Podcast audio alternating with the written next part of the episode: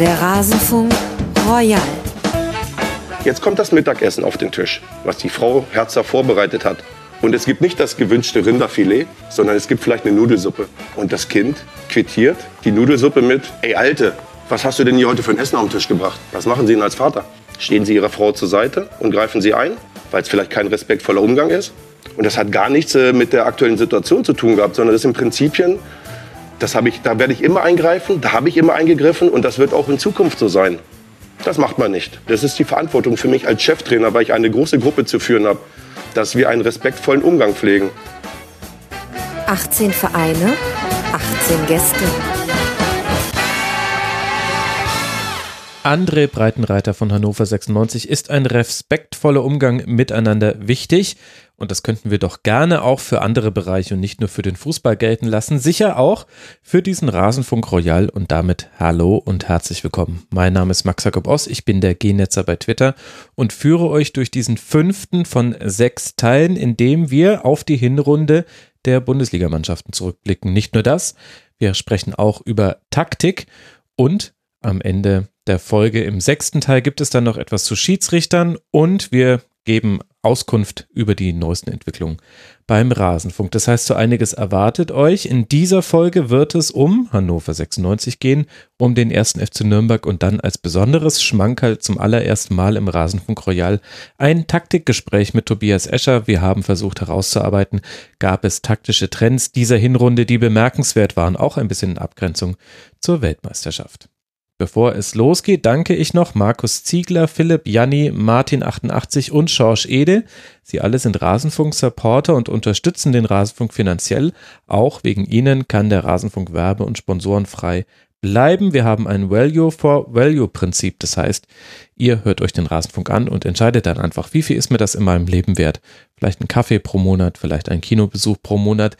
Je nachdem, wie ihr euch da führt und auch kleine Beträge helfen da, denn sie summieren sich auf. Wie ihr uns unterstützen könnt, erfahrt ihr unter rasen.de slash unterstützen. Alle anderen Teile dieses Rasenfunk-Royals findet ihr unter rasenfunk.de slash Schlusskonferenz und wie immer freuen sich unsere Gäste und ich mich auch sehr über Feedback zu diesen Folgen, nicht nur in den sozialen Netzwerken, sondern auch bei uns im Forum unter mitmachen.rasenfunk.de. Jetzt würde ich aber sagen, Genug der Vorrede, starten wir mit den letzten beiden Vereinen und danach noch ein bisschen Taktik. Viel Spaß mit dem fünften Teil des Rasenfunk Royal. Mit Hannover 96 auf Tabellenplatz 17 machen wir weiter im Rasenfunk Royal und sprechen damit über eine Mannschaft, die elf Punkte mit in die Winterpause genommen hat. Zwei Siege, fünf Unentschieden, zehn Niederlagen, 17 erzielte Tore und 35 kassierte Tore. Diese Bilanz na, des Schreckens ist vielleicht zu viel, aber diese etwas maue Bilanz will ich jetzt besprechen mit Gunnar Lott von niemalsallein.de. Ihr kennt ihn vielleicht auch von Stay Forever oder von Twitter, wo er als Herr Caliban unterwegs ist und er war ja auch schon hier im Rasenfunk. Servus Gunnar. Hallo. Schön, dass wir mal wieder über Hannover 96 sprechen, auch wenn ich den Eindruck habe, wir re reden relativ häufig über 96, wenn es brennt. Ja, aber es brennt ja ständig. Insofern haben wir viel, viel Coverage im Rasenfunk. Kann man immer über uns reden. Ja, das ist allerdings wahr. Es ist auch einer der Vereine, für den sich auch Fans anderer äh, Teams interessieren. Das merke ich immer wieder an den Schlusskonferenzen. Nicht nur wegen der Martin-Kind-Sache, sondern einfach, weil es ein faszinierendes Potpourri ist aus einem Manager, Sportdirektor, der gerne auch mal ein bisschen emotionaler wird, aus einem Trainer, der auch sehr direkt spricht mit den Medien, aus Schiedsrichterentscheidungen dieser Saison. Ach, wir können über so viel reden. Wahnsinn. Wollen wir auch gleich mit dem Trainer und seinem Spiel anfangen. Das hast du mir nämlich als einen deiner Aspekte mitgebracht. Breitenreiter unter Spielplan, Ballbesitzspiel echt ist die Frage, die du stellen möchtest. Und ich habe irgendwie den Eindruck, es ist eine rhetorische Frage.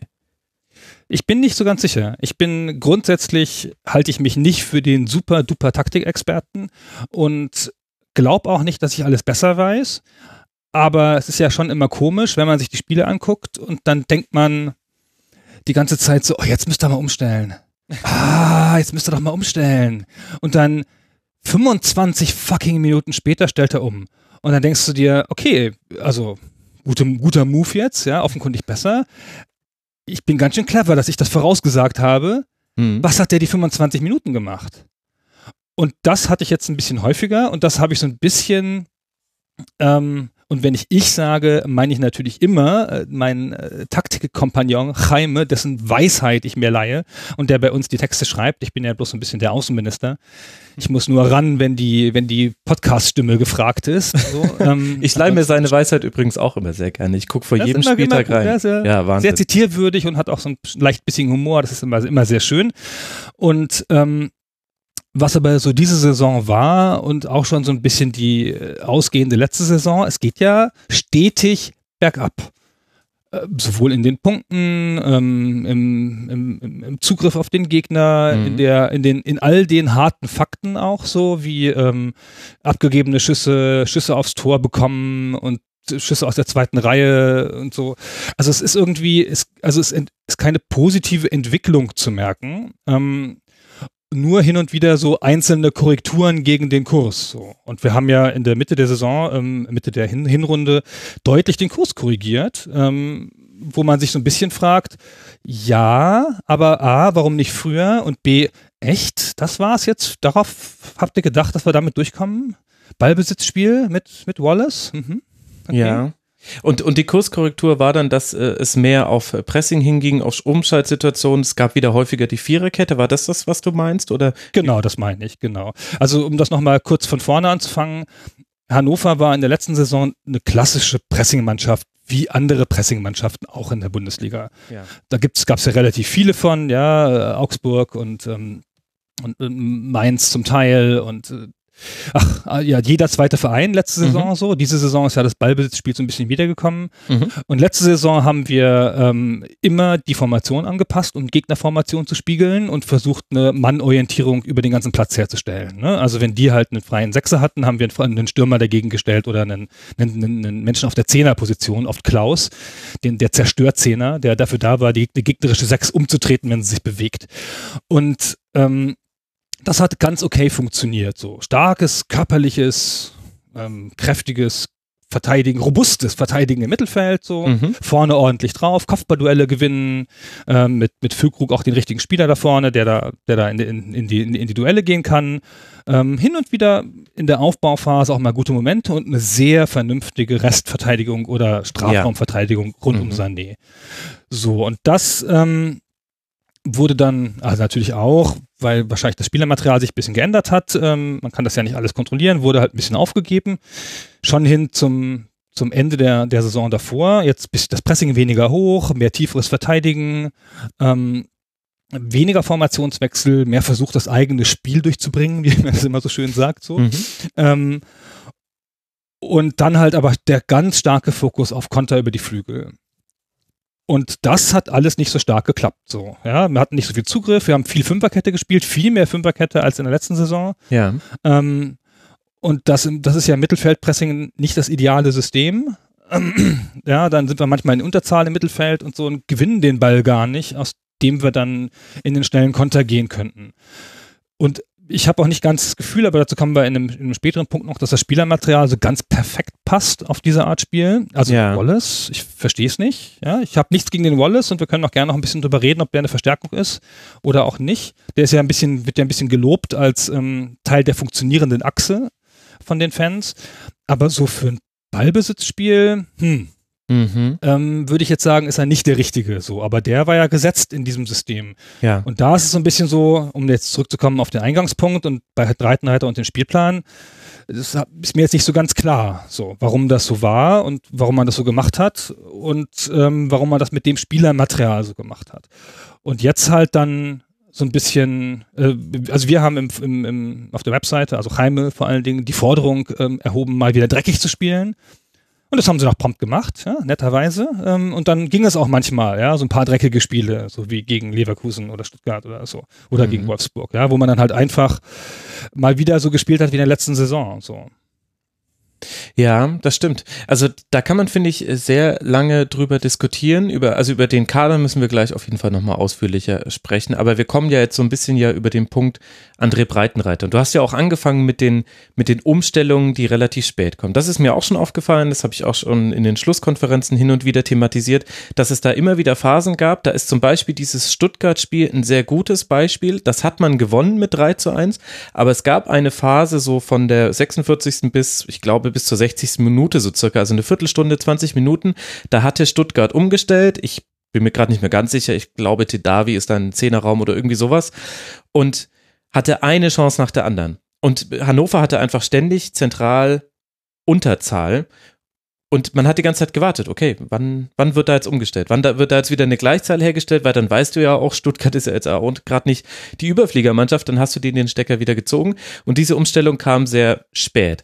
Und ich frage mich, wenn wir dann da an der Person des Trainers das festmachen, der ja da die Entscheidung trifft, wie das äh, zu bewerten ist. Ich verstehe da André Breitenreiter manchmal kann ich alles sehr gut nachvollziehen. Er begründet ja auch immer in den Pressekonferenzen sehr offen und ehrlich, was er sich überlegt hat. Aber diese Handlungslangsamkeit im Spiel, die ist mir so ein bisschen ein Rätsel. Vielleicht hat das vielleicht auch mit der Mannschaft zu tun, dass er weiß, naja, das ist jetzt halt auch nicht Hoffenheim, die man halt innerhalb von fünf Minuten dreimal die Formation wechseln lassen kann, ohne dass man es merkt. Ich glaube schon, dass es Absicht ist. Also ich finde, man sollte auch immer davon ausgehen, wenn man über Bundesliga-Trainer und ihre Arbeit redet, dass sie das mit Absicht machen. ja, ja ich meine, die beschäftigen sich ja auch viel mehr damit als wir. Da darf man sich ja auch genau. keine Illusionen machen. Die wissen ja auch viel ja, mehr. Und erstmal erstmal einen Grund dafür haben. So, ja. Und insofern, ich finde das Ingame-Coaching, würde ich jetzt so sagen, ist eine, so eine, eine 4, ja, eine 4 plus vielleicht, wenn man das so, so fies äh, aus dem Kommentatorensessel beurteilen möchte. Aber das war ja die Saison davor besser. Und da hat es auch echt manchmal auf den Punkt gestimmt, ja. Und ähm, da ging es auch schneller und so. Und ich habe den Eindruck, dass Breitenreiter jetzt denkt, die Mannschaft ist vielleicht entweder nicht dazu in der Lage in dem neuen Setup ähm, oder ist ähm, vielleicht zu unsicher, ja, weil sie halt dann doch schon ein paar Spiele verloren haben und so. Und das finde ich ist ja ist ja legitim, das als, als, Trainer sozusagen festzustellen und dann zu sagen, nee, ich traue denen das nicht zu. Es war aber natürlich eine genuine Stärke ähm, im, im Jahr davor und das hätte man, glaube ich, irgendwie behalten müssen. Und dass das verloren geht, ist natürlich jetzt, selbst wenn es an der Mannschaft liegt, ja, am Ende liegt es ja doch am Trainer. Ja, das mhm. muss er dann schon irgendwie hinkriegen. Und ich fand gerade bei Auswärtsspielen, also, pff, sag ich ja, sehr konservativ, ja, sehr vorsichtig, plump vorsichtig, wie Jaime sagte. Ja. Ähm, alles ein bisschen viel so. Da fehlt ein bisschen Raffinesse und du brauchst halt noch ein bisschen, wenn du halt nicht die starke Mannschaft hast und, und der Außenseiter bist und so, dann brauchst du natürlich auch echt noch ein bisschen mal einen Vorteil irgendwo und wo sollen der herkommen? Ja. Mhm. Und dann wäre jetzt quasi deine Konklusio aus dem, was wir quasi in der ersten Hälfte der Hinrunde und dann in der zweiten Hälfte der Hinrunde gesehen haben, öfter mal dreckig spielen. Also es muss sehr unangenehm sein, gegen Hannover 96 zu spielen. Und aber das ist ja noch nicht so wirklich ein Offensivkonzept dann. Nee, das reicht auch alles nicht. Ich glaube schon, dass es, dass, dass man die Mannschaft ein bisschen, bisschen umstellen müsste und ich glaube schon, dass wir ein, zwei neue Spieler brauchen. Ähm, das wird nicht ohne gehen. Mhm. Und irgendwie muss man es schaffen, bei ein paar von den Spielern so eine Art Reset-Knopf zu drücken, damit die nochmal die Saison neu anfangen dürfen. Ja. Ähm, also weil es ist ja, manchmal muss man auch einfach Sachen wegwerfen so und vielleicht ist diese Saison was, was man wegwerfen muss. So manchmal, wenn meiner Tochter irgendwas schief geht, ja, so sagen wir mal im Mai, dann sagt sie, oh Mann, lass das Jahr nochmal anfangen. Ähm, und so ist es hier auch so ein bisschen. Man müsste bei Wimmer oder Korb oder so, müsste man einfach das Jahr nochmal anfangen und das einfach sagen, komm, das ist alles vergessen. Und ihr seid ja keine schlechten Spieler, wir wissen es ja, wir gucken nochmal, wie ihr im Verein davor gespielt habt. Und äh, das ist schwer zu sagen, was da jetzt, was da jetzt helfen würde, so. Mhm. Ich glaube schon, dass es jetzt, dass es sinnvoll wäre, ähm, ein paar Lücken zu schließen. Und ich glaube schon, dass es sinnvoll wäre, dreckig zu spielen tatsächlich. Wieder mit Manndeckung über den ganzen Platz, so unschön das ist, so schmutzig das ist und so. Aber momentan kriegen wir es ohne Füllkrug kriegen wir es auch schon mal gar nicht hin. Ja. Ja, klar, da, da fehlt natürlich auch jemand. Das mit der Manndeckung über den ganzen Platz funktioniert halt auch nur, wenn man in den direkten Duellen äh, min, Minimum 50 Prozent der Duelle gewinnt. Eher noch sollte man leicht überlegen sein. Ähm, sonst hast du damit halt auch sehr schnell eine Unordnung. Und vielleicht ist das halt auch so das äh, nachgelagerte Problem, du hast jetzt gerade schon angedeutet, es gibt eine Formschwäche bei manchen Spielern, beziehungsweise sie kommen nicht an die Form, die sie schon mal woanders oder auch in einer anderen Spielzeit bei Hannover 96 gezeigt haben. Und dann kann das ja auch eine Reaktion darauf sein, weil eine Mannorientierung hilft dir dann auch nichts, wenn du jeden Zweikampf verlierst. Dann macht es das vielleicht sogar noch schlimmer, weil du nicht in der Ordnung stehst. Ah, nee, das finde ich nicht. Findest du nicht? Darf, ich, darf ich dich gerade unterbrechen? ich finde, das, ich finde, das Fußball, und das finde, das merkt man so auch so ein bisschen immer im selber Spielen. Fußball ist halt ganz klar ein Überzahlspiel. Und äh, ein, ein Spiel, wo einfach durch die Körperlichkeit viel kommt. Hm. Und selbst wenn du unterlegen bist und ständig ähm, Duelle verlierst, ja, dann kommt noch ein zweiter dazu und dann gewinnt ihr das wieder. Und ich finde schon, das einfach, das Dasein, das Verfolgen, das, das Unterbrechen, das Reingehen, das können manche Spieler besser und schlechter, Ja. aber einfach das Stören hilft schon ganz schön viel. Und das ist halt ein, ist einfach ein anderes Spiel, wenn du halt früh störst mit Spielern, die auch laufen können, wenigstens mal ähm, und schnell sind und ähm, sich zutrauen können, auch im Sprint rückwärts noch jemanden wieder einzuholen, nachdem sie hoch, hoch äh, rausgerückt sind oder so. Ähm, da helfen, helfen auch Spieler, die nicht so dafür gemacht sind. Ja, ja, gut, vielleicht ist es dann auch eher eine Frage, über welche, also aus welcher Situation heraus man das Ah, darf ich also, ganz ein nettes Beispiel dazu erzählen? Ja, gerne. auf, bei uns auf der Webseite gibt es einen, äh, einen Artikel von Jaime gerade neu über das Thema Standardsituationen. Das ist ja mal eine Sache, die man ganz gut von außen beobachten kann. Ja. Und das beschäftigt sich einfach mit den Standardsituationen, die Hannover 96 so ähm, mit, mit, den, mit, den, mit den Rezepten, die Hannover 96 angewandt hat.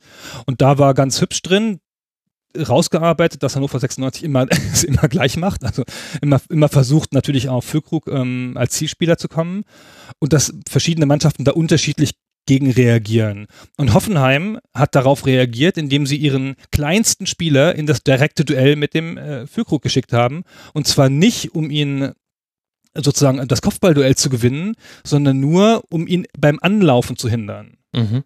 Was ein bisschen zeigt, was ich da, was ich vorhin meinte. Ja, also wenn jemand weiß, was er tut und seinen, seinen Platz in der Formation hat, dann kommt es auch nicht so drauf an, dass er jetzt der, der Killer ist im Zweikampf. So. Ja, okay, das ist natürlich ein gutes Beispiel. Andererseits ist es so, dass Hannover 96 ja auch sehr tief stand in vielen Spielen, vielleicht auch zu tief, vielleicht ist das auch ein äh, Teil der Kritik und da ist es halt, und gleich, also gleichzeitig haben viele Gegner inzwischen ein besseres Positionsspiel. Also sogar der VfL Wolfsburg steht derzeit mit dem Ball gut im Raum. Das heißt, wenn du da ein direktes Duell verlierst, dann haben die auch direkt eine Passoption. Aber das ist mir jetzt sogar fast zu theoretisch. Lass noch mal ganz kurz über Breitenreiter sprechen, denn das finde ich ist eine sehr interessante Person bei Hannover 96, bei dessen Bewertung auch so ein bisschen die Meinungen innerhalb der Fanszene meinem Eindruck nach auseinandergehen. Ich muss sagen, immer wenn ich Pressekonferenzen von ihm sehe, schätze ich ihn sehr für seine Direktheit und auch für, ich habe das Gefühl, dass er sehr ehrlich ist auch mal, dazu gehören dann auch Emotionen über Schiedsrichterentscheidungen, über die wir auch noch sprechen. Da wäre ich jetzt aber der Letzte, der das verurteilen würde. Und ich lese immer wieder, naja, wer solle es denn besser machen? Und ich lese aber auch, Breitenreiter muss raus. Wo würdest du dich da positionieren? Schwer zu sagen. Ich, ich war immer ein großer Verteidiger von Breitenreiter bis hin, bis zum Zeitpunkt, als er gedroht hat, den Weihnachtsurlaub den Spielern ähm, zu streichen, wo ich denke so, oh bitte, ey, das ist es jetzt, ja, ist das jetzt, macht er das jetzt in Absprache mit der Bildzeitung gemacht, damit damit die eine hübsche kleine Schlagzeile haben? Oder, oder ist das noch eine Pädagogik, die man im Jahr 2018, 19 so einsetzen kann? Das fand ich ein bisschen peinlich. Okay. Ähm, und dann gab es auch mal nach dem Bayern-Spiel ein Straftraining und so, und wo ich denke so, ach, Kinder, ich weiß nicht, ist es das? Ja, ich meine, er macht seine Sachen und man kann ja sehen, ja, dass es, dass die Mannschaft entwickelt sich ein bisschen, die Matchpläne sind erkennbar, ja, es ist nicht wie bei Schaf damals oder bei Labadia manchmal, wo man denkt so, hä? Was? Was? Was? Das war jetzt ein Plan oder war das jetzt Zufall? Und äh, man weiß schon, was er macht, so. Aber es gibt natürlich seit anderthalb oder seit, äh, sagen wir mal, seit zwei Runden, also der Rückrunde letztes Jahr und äh, der Hinrunde dieses Jahr, gibt es einen starken Trend hin, dass die Chancenqualität sinkt Ja. Das und das ja mit zwei unterschiedlichen Kadern. Ja, also in der letzten Saison hatten wir ja noch einen leicht anderen Kader. Kann man jetzt nicht nur sagen, ja, wir hatten, haben ja keine Leute hier. Und das ist ja schon ein bisschen bedenklich, so, dass ein Trainer ähm, äh, das, diesen, diesen Trend nicht stoppen kann. Ja, Ja. oder dass wir da keine Gegenentwicklung haben, so. Weil man muss es halt sagen, mit einer Mannschaft wie, wie, wie Hannover muss man halt über dem Trainerdurchschnitt performen Hm. Finde ich, ja. Und, ähm, und das hat er ja, ne? also in der zweiten Liga sich gut weiterentwickelt und die erste Bundesliga-Hinrunde ja super und so, natürlich auch ein bisschen mit Glück und so. Aber äh, jetzt halt so seit zwei Runden halt wird's langsam ruhiger so. Und da denke ich, hat er da einen Plan gegen, ja, oder ist das jetzt alles viel kurzfristiges so? Ich finde, man, man kann es jetzt adäquat bewerten, kann man es auch erst wieder, wenn man sieht, wie die Mannschaft aus der Winterpause kommt. Ja. Ja, weil jetzt ist ja, weil, weil, also ehrlicherweise, wir hatten wirklich viele Verletzungen. Es sind wirklich viele Spiele ein bisschen sehr knapp doof rausgegangen. Ja. Ähm, obwohl wir auch an anderer Stelle genauso viel Glück hatten. Ja, aber trotzdem, also mit ein bisschen Glück, wir hätten mal drei, vier Punkte mehr und dann wird man jetzt nicht so laut drüber reden. So. Ich, ich bin noch bereit, ihm die Winterpause zu geben. So.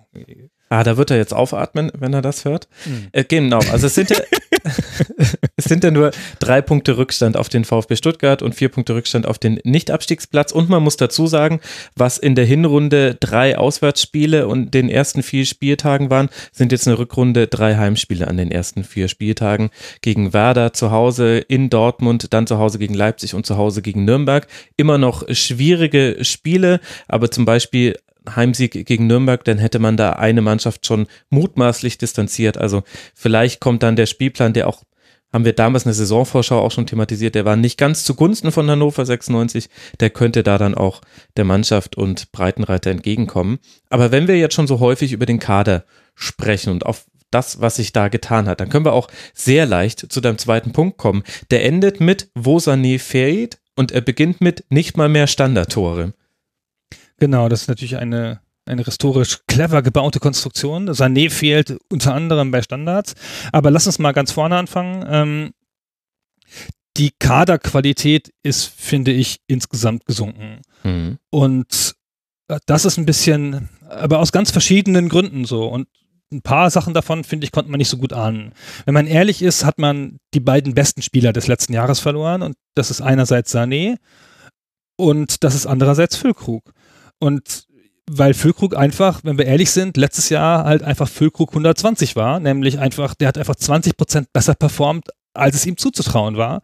Und also hat alles geklappt beim Füllkrug, war alles super, hat doch, also hat sich echt gut entwickelt und so. Und jetzt ist er wieder so ein bisschen auf dem normalen Füllkrug-Niveau gewesen. So. Aber Ähm, du weißt ja, woran das liegt, Gunnar. Du weißt, dass du daran schuld Ja, das bist. bin ich, ich, ich bin daran schuld. Jetzt du hast ich gesagt, Niklas Füllkrug ist ein super Zweitligastürmer und ab dann hat er nur noch getroffen. Im ersten Spiel nach dieser Aussage zwei Treffer.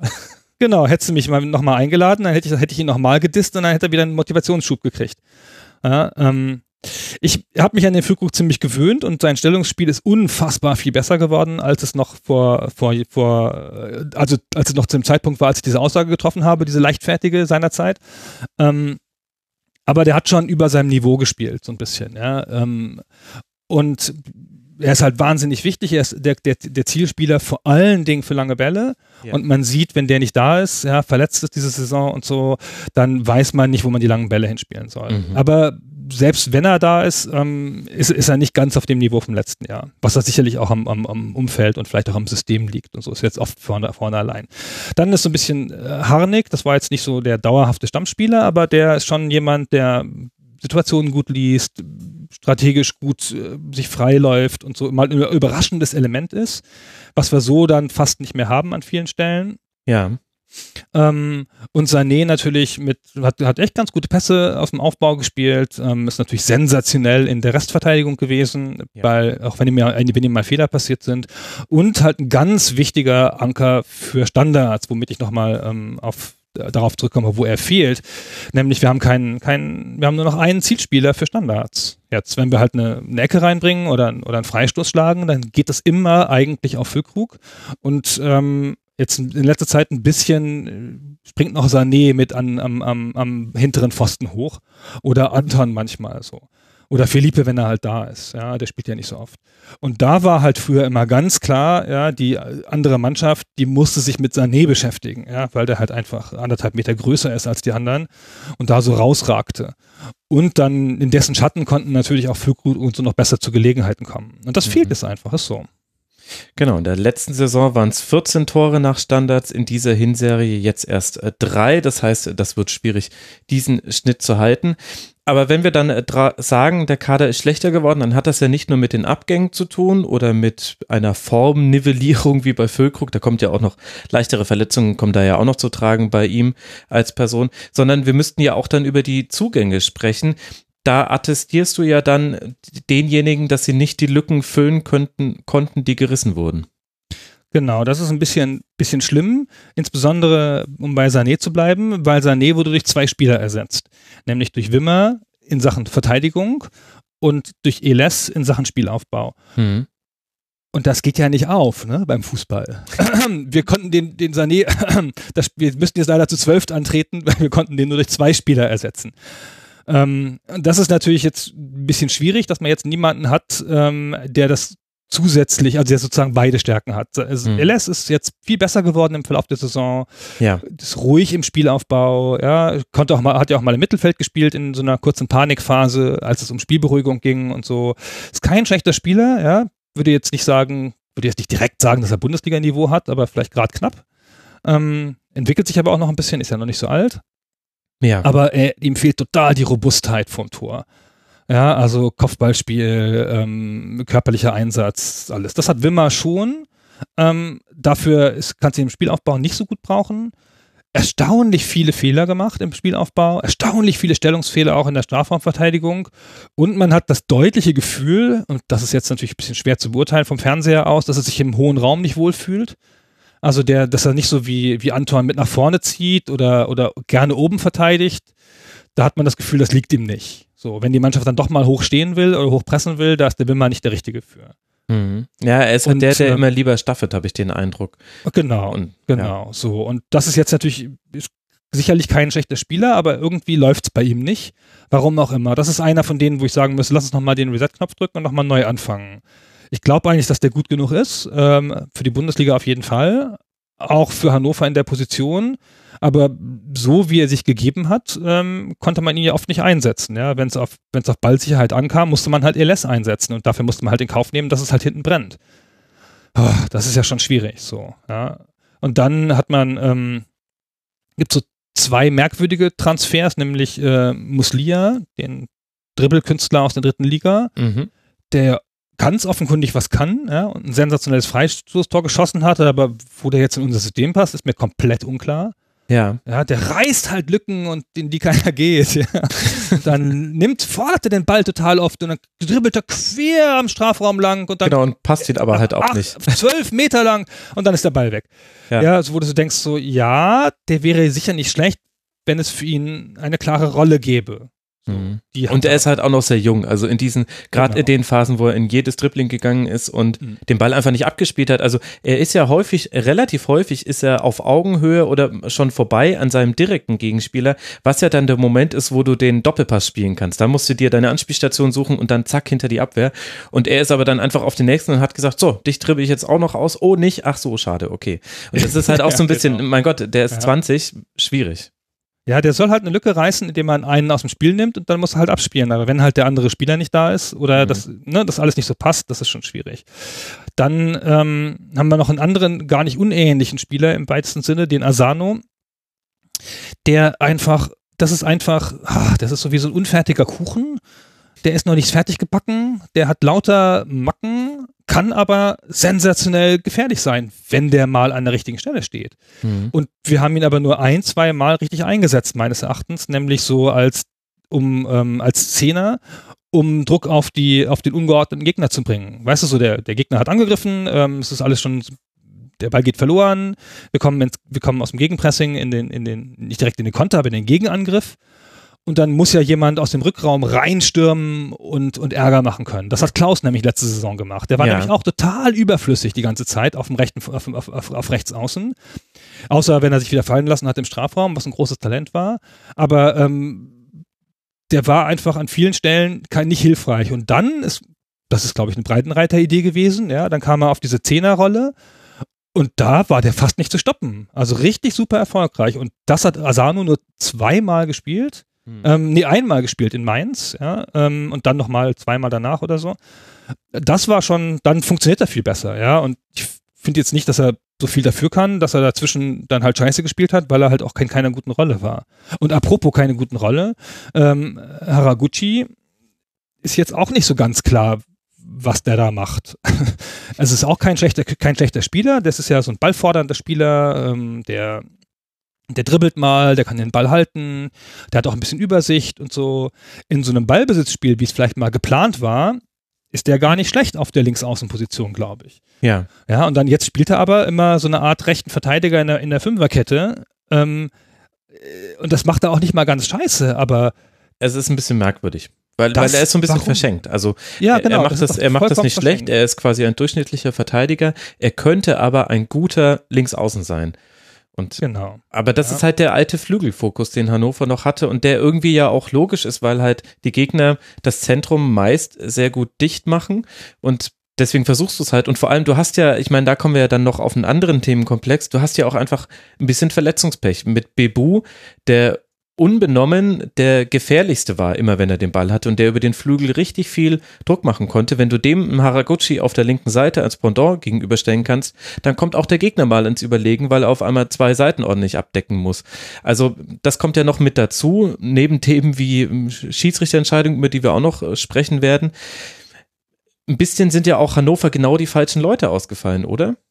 Ja, das ist schon so. Lass mich noch ein Wort sagen zu Wallace, dann bin ich mit Ja. meiner, ähm, meinem Abriss der neuen Spieler fertig.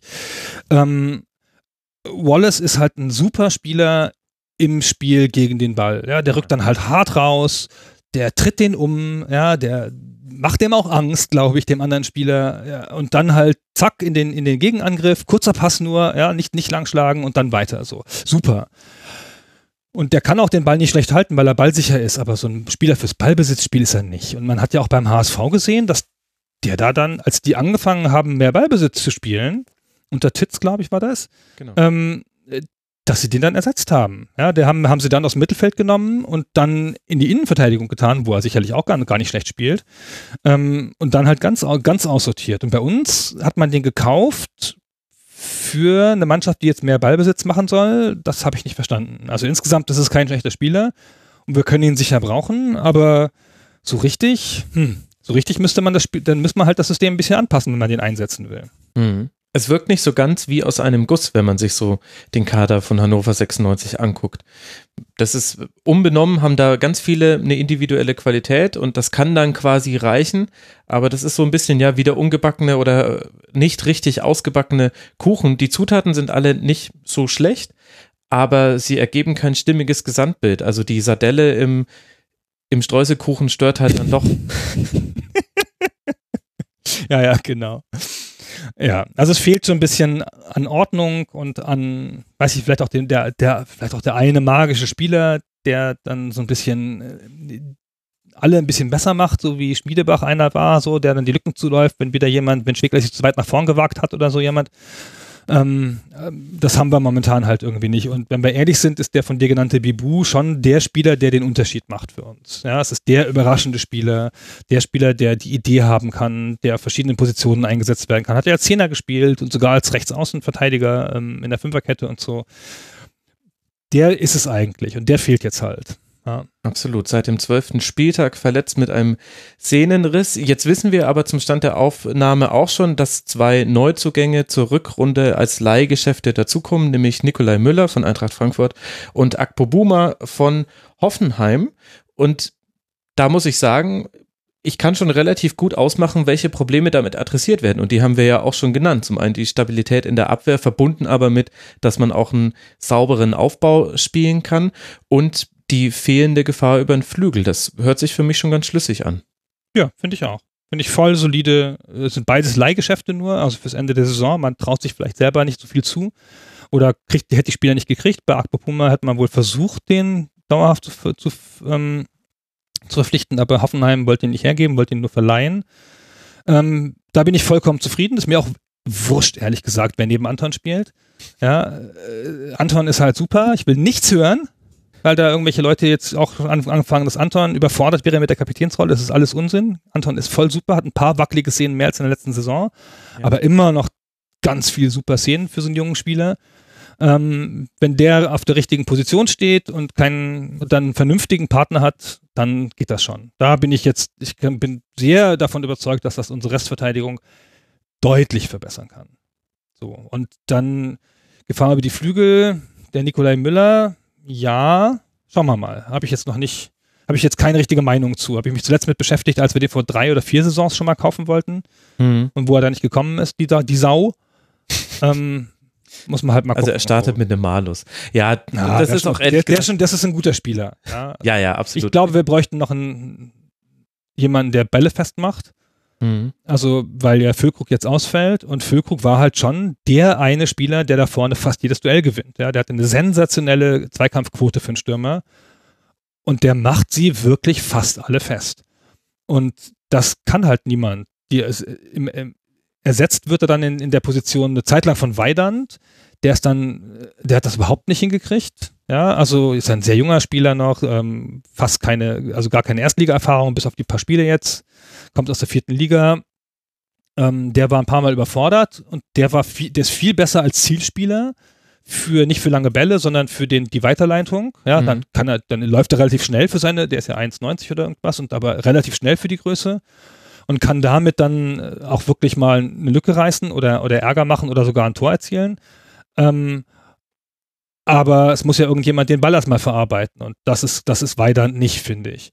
Und dann muss es halt Bobby Wood sein und Bobby Wood hat eine komische Saison gespielt. So. Ist eigentlich, eigentlich gegen, den, gegen den Ball kein schlechter Spieler und arbeitet auch viel so, aber Bälle festmachen, an der richtigen Stelle stehen, das war alles nicht so seins diese Saison. Ja, und das ist immer ein Problem, wenn man über einen Stürmer zuallererst sagt, äh, gegen den Ball ist er kein schlechter. Aber also, naja, das, das, ist ja für eine Mannschaft wie Hannover schon ganz schön wichtig, ja. Ja, naja, aber andererseits halt nur 17 Tore nach 17 Spieltagen. Klar, es gibt noch Mannschaften, die haben es äh, schlechter gemacht, nämlich Stuttgart mit 12 Toren und Nürnberg mit 14 Toren, aber da haben wir ja auch schon den Referenzrahmen, der jetzt nicht der perfekte ist, wenn du in der ersten Liga bleiben willst. Ja. Ja, das war, das ist alles schon ein bisschen schwach so, ja. Also alle so ein bisschen unterperformt und niemand da, der so die Tore schießt. Ja, Mensch. Und dann kommt halt noch der Schiedsrichter mit dazu. Du hast äh, geschrieben, lass uns mal über den äh, VRR reden. Der ist doch an allem schuld, oder? Und ich vermute dahinter schon wieder eine rhetorische Frage. Ich finde es sehr unerträglich, ähm, wie sich die Vereinsverantwortlichen, äh, vor allen Dingen Horst Held, dann darüber äußern, über so Schiedsrichterentscheidungen. Ich verstehe das auch nicht alles und ich glaube wirklich, dass wir mindestens ein Spiel verloren haben deswegen und zwei Unentschieden oder ein unentschiedenes Spiel gewonnen hätten. Hm. Ähm, aber das waren schon alles Spiele, wo man, äh, wo man gesagt hat, naja, selbst das auch das Gewinnen wäre schon glücklich gewesen, ja, wenn wir in Mainz gewonnen hätten, nachdem Mainz 28 Torschüsse abgegeben hat. Mhm. Ähm, nur weil es halt irgendwie gerade gehalten hat und Esser so super war, ja, und dann passiert halt ein ungerechtfertigtes Tor. So richtig kann man dann die Glücksgöttin auch nicht angreifen, ja, weil die hatte schon echt unsere ganzen Tickets verbraucht. Aber ist ja, es nicht auch nachvollziehbar, dass äh, gerade in der angespannten Situation halt dann Horst Held und ja auch manchmal André Breitenreiter, dass die da aus dem Sattel gehen. Also klar, man kann ja, das so argumentieren. Nein, ist vollkommen du, menschlich verständlich, ja. Ist ja auch ein totaler Scheiß. Es hilft halt nichts. Ja, es ist halt natürlich ganz nett für die Fans und gerade Held hat sich dann so ein bisschen auch im Ton schon sehr weit aus dem Fenster gelehnt und so. Und natürlich kannst du so ein bisschen die Szenen mal aufrechnen und wir hatten auch ein paar Mal echt Glück, ja. Ähm, der ein oder andere Elfmeter hätte schon noch gegen uns gewiffen werden können. Aber also, dass halt so zwei oder drei so ganz krasse Fehlentscheidungen äh, gegen uns gefallen sind, das ist natürlich schon komisch. Ja? Also ich finde, die, die schlimmste ist das, ähm, war das die rote Karte gegen Albornoz in, im Spiel gegen Nürnberg, wo sich der Spieler ja einfach, der gegnerische, einfach, einfach hart hat hinfallen lassen. Und ich, ich, ich habe in keinem Spiel, das ich gesehen habe diese Saison, das sind zugegebenerweise nur Hannover-Spiele, habe ich eine, eine gelbe Karte gegen den Stürmer wegen Schwalbe gesehen, außer gegen Muslia einmal, glaube ich. Ja. Und da denke ich, ey, das kann doch nicht sein. Ja, zumal dann der Spieler vom, von, von, von Nürnberg das ja zehn Minuten später nochmal probiert hat. Wo man dann spätestens in der, in, in der Rückschau hätte, hätte, hätte denken müssen, hm, vielleicht war es beim ersten Mal auch schon eine Schwalbe. Ja, das war schon ziemlich hart so. Ja, also, hm. ja, aber Mai, am Ende macht das nicht den Unterschied. Ja, ja, es ist halt so ein bisschen vielleicht bezeichnend auch für die Art und Weise, wie man versucht, mit der Tabellensituation in Hannover umzugehen. Und da würde mich halt interessieren, wie du das bewertest. Dass jetzt Hannover auf Tabellenplatz 17 liegt, ist unglücklich und nicht schön, aber auch nicht überraschend. Das, das ist einfach immer drin für so eine Mannschaft wie Hannover 96. Ich würde sagen, von Platz 13 bis 18 ist immer alles möglich. Nach oben hin, wenn man ein bisschen dann Glück und äh, die richtige Form hat, dann, dann geht da nach oben hin auch schon noch mehr was. Aber grundsätzlich ist das halt das Biotop, in dem sich 96 aufhält und mit dem alle Beteiligten umgehen müssen. Und dennoch ja. habe ich den Eindruck, dass, dass die Art und Weise, wie drüber geredet wird, schon sehr aufgeregt ist und sehr emotional und dass auch viele grundsätzliche Fragen gestellt werden. Wo, woran liegt das? Liegt das an dem Medienumfeld? Liegt das an den handelnden Personen? Liegt es das daran, dass man bei Hannover 96 immer auch über Martin Kind irgendwie mitspricht? Ach, Hannover ist natürlich ein Traditionsverein. Und das darf man immer nicht vergessen. In Traditionsvereinen ist es halt einfach noch viel schwieriger als anderswo. Ja, wenn man sich mal anhört, wie früher in Frankfurt geredet wurde, oder die haben sich ja ein bisschen beruhigt jetzt, ja, oder was in Köln los ist, oder das Hauen und Stechen, das in Kaiserslautern abgeht, wenn da mal irgendwas schief geht und so. Mhm. Ja, guter Ähm, Punkt. Ja, das ist in Hannover halt einfach nicht anders. Dann ist es eine große Stadt. Ja, man erwartet halt ein bisschen was. Ähm, und ähm, es gibt eine sehr gefügige Presse, die äh, sehr die Linie von Martin Kind vertritt. So, und die dann auch immer dankbar alles aufnimmt. Und das ist dann so ein Ping-Pong-Spiel. Ja, Martin Kind sagt wieder was und dann sekundiert man ihm und dann kommt wieder was zurück und so. Ähm, und ja, das ist halt ein bisschen. Und natürlich war man halt vor ein paar Saisons noch, noch mal kurz in der Europa-Liga. Ja. Ich glaube schon, dass man das realistisch gesehen hat. Aber ich finde, realistisch diese Saison ist eigentlich, dass du 16. wirst. Du musst Düsseldorf und, ähm, Nürnberg. und, und Nürnberg hinter dir lassen. Das sind Ja. so offenkundig die Absteiger diese Saison. Ähm, also von der Kaderqualität her und so. Und wenn du die beiden nicht hinter dir lässt, mit dem fast doppelt so teuren Kader, ähm, dann ist es schon schwierig. Und das hat, das hat man auch, glaube ich, erwartet und auch nicht ganz zu Unrecht erwartet. Und so ist es ja dann so ein bisschen auch gekommen. Wir liegen auf deren Niveau und hatten halt ein bisschen Pech und vielleicht Mhm. hat Nürnberg sogar ein bisschen Glück. Ja, hätten, ich bin sicher, die hätten gegen uns nicht gewonnen, zum Beispiel, ohne die rote Karte. Und ähm, hätte Nürnberg halt noch zwei Punkte weniger und wir einen mehr und dann sehen wir mit Nürnberg schon, wäre da schon ein richtiges Delta entstanden. Ja. Mhm. Und jetzt auch das unglückliche Tor gegen Düsseldorf, obwohl wir da völlig zu Recht verloren haben, möchte ich sagen. Ähm, also da war jetzt auch ein bisschen Pech dabei. So. Ja. Ja, aber so, so 15. wird knapp, 16. müssten wir schaffen können. Für 17., 18. kommt schon Pech dazu, würde ich denken. Ja, das kann man, finde ich, schon so stehen lassen. Aber jetzt hast du gerade Martin Kind genannt, dass die Medien auch relativ unkritisch ihm gegenüber sind. Das hast du ja auch schon beim letzten Mal im Rasenfunk Royal berichtet. Aber er hat sich ja jetzt ins Sportliche diese Saison gar nicht so sehr oft eingemischt, indem er sich zu Wort gemeldet hat. Also ich erinnere mich einmal an eine Punktevorgabe, wo dann man, wenn man wollte, ein Ultimatum draus machen konnte. Aber ansonsten war er doch, in der Hinsicht war er doch eigentlich relativ ruhig. Oder kriege ich das bloß nicht mit hier in München? Nö, ist auch so. Das macht aber auch generell schon nicht so. Ich finde, der Breitenreiter hat nie den Eindruck gemacht, auch ähm, in der in schwierigen Phasen in der Saison davor oder als es um den Aufstieg ging, der nun wirklich viel alternativloser war als jetzt der Nichtabstieg, scheint mir, ähm, dass der, dass da Druck ausgeübt wird oder so. Ja. Ja. Korkut hat das öfter berichtet, ähm, dass er das Gefühl hat, er hat, steht unter immensem Druck, aber es kann auch einfach eine Korkut-eigene Art sein, dass er das, Mhm. dass er das so besonders so empfindet. Ähm, Breitenreiter machte nicht den Eindruck. Und er hatte noch immer so Sachen gesagt, so wie, naja, der Präsident, der ähm, sagt zu Präsidenten Sachen oder so. Ja, das ist ein gutes Recht. Ja. Ähm, also da habe ich nicht den Eindruck gehabt, dass, das, dass da so ein großer Druck entsteht und das ist auch sonst so, dass er sich nicht so viel einmischt. So. Ähm, das ist alles mehr so, man weiß ja, der sagt halt viel. Ja, der sagt halt in jedes Mikro, sagt er halt irgendwas und die meisten Sachen werden dann auch nicht so heiß gegessen, wie sie gekocht werden. Ja. Also, Ja. aber das, das, die Kindrolle ist natürlich ein ganz anderes Problem. Das ist halt grundsätzlich ein Problem für den Verein ist, ja, weil ich bin ja der Meinung, dass das illegal ist, was da, was da passiert. Und ähm, das wird ja erstaunlich lässig hingenommen. So, hin und wieder gibt es mal einen Bericht in der überregionalen Presse vom Tagesspiegel oder bei, bei Elf Freunde, Ja. aber dann mal in der Süddeutschen ein oder zweimal, sehr distanziert, aber das müsste man ja schon mal durchleuchten. Wie kommt man denn dazu, ähm, das, die, gegen die Vereinssatzung zu handeln und sich alles abpressen zu lassen, was man, wozu man verpflichtet ist? Ja, jetzt ist ja gerade erst wieder eine, eine, eine Klage stattgegeben worden für die letzte Mitgliederversammlung, wo dann festgestellt wurde, das war nicht rechtens, dass da ähm, ein Abstimmungspunkt nicht zugelassen wurde. Und ähm, ist ja jetzt egal, weißt du, man kann es ja nicht mehr zurückdrehen. Ja? Die machen halt einfach alles. Und dann ändern sie halt einfach die fucking, fucking Satzung da und verstoßen so eindeutig natürlich, also vielleicht nicht gegen den Buchstaben, aber bei Gesetzen ähm, muss man ja immer oder wegen, oder bei Regelungen zumindest immer wegen äh, nach, nach Sinn und nach, nach dem Buchstaben, also dem Geist des Mhm. Gesetzes und dem, Genau. den Buchstaben des Gesetzes gucken und aber mal klar gegen den Geist von 50 plus 1, ja, weil 50 plus 1 ist ja schon quasi ausgehebelt. Ach nochmal, vielleicht mal, mal zurück, vielleicht ist da gar nicht jemand so sehr in der, in der Materie. 50 plus 1 weiß ja jeder, ne, der Verein muss 50 Prozent der Rechte an der Lizenzspielabteilung haben, äh, der, der Aktien sozusagen, der, der, des Besitzes plus eine Aktie. Also das unumschränkte Entscheidungsrecht. Dafür Genau. steht 50 plus 1. Ist ja klar so.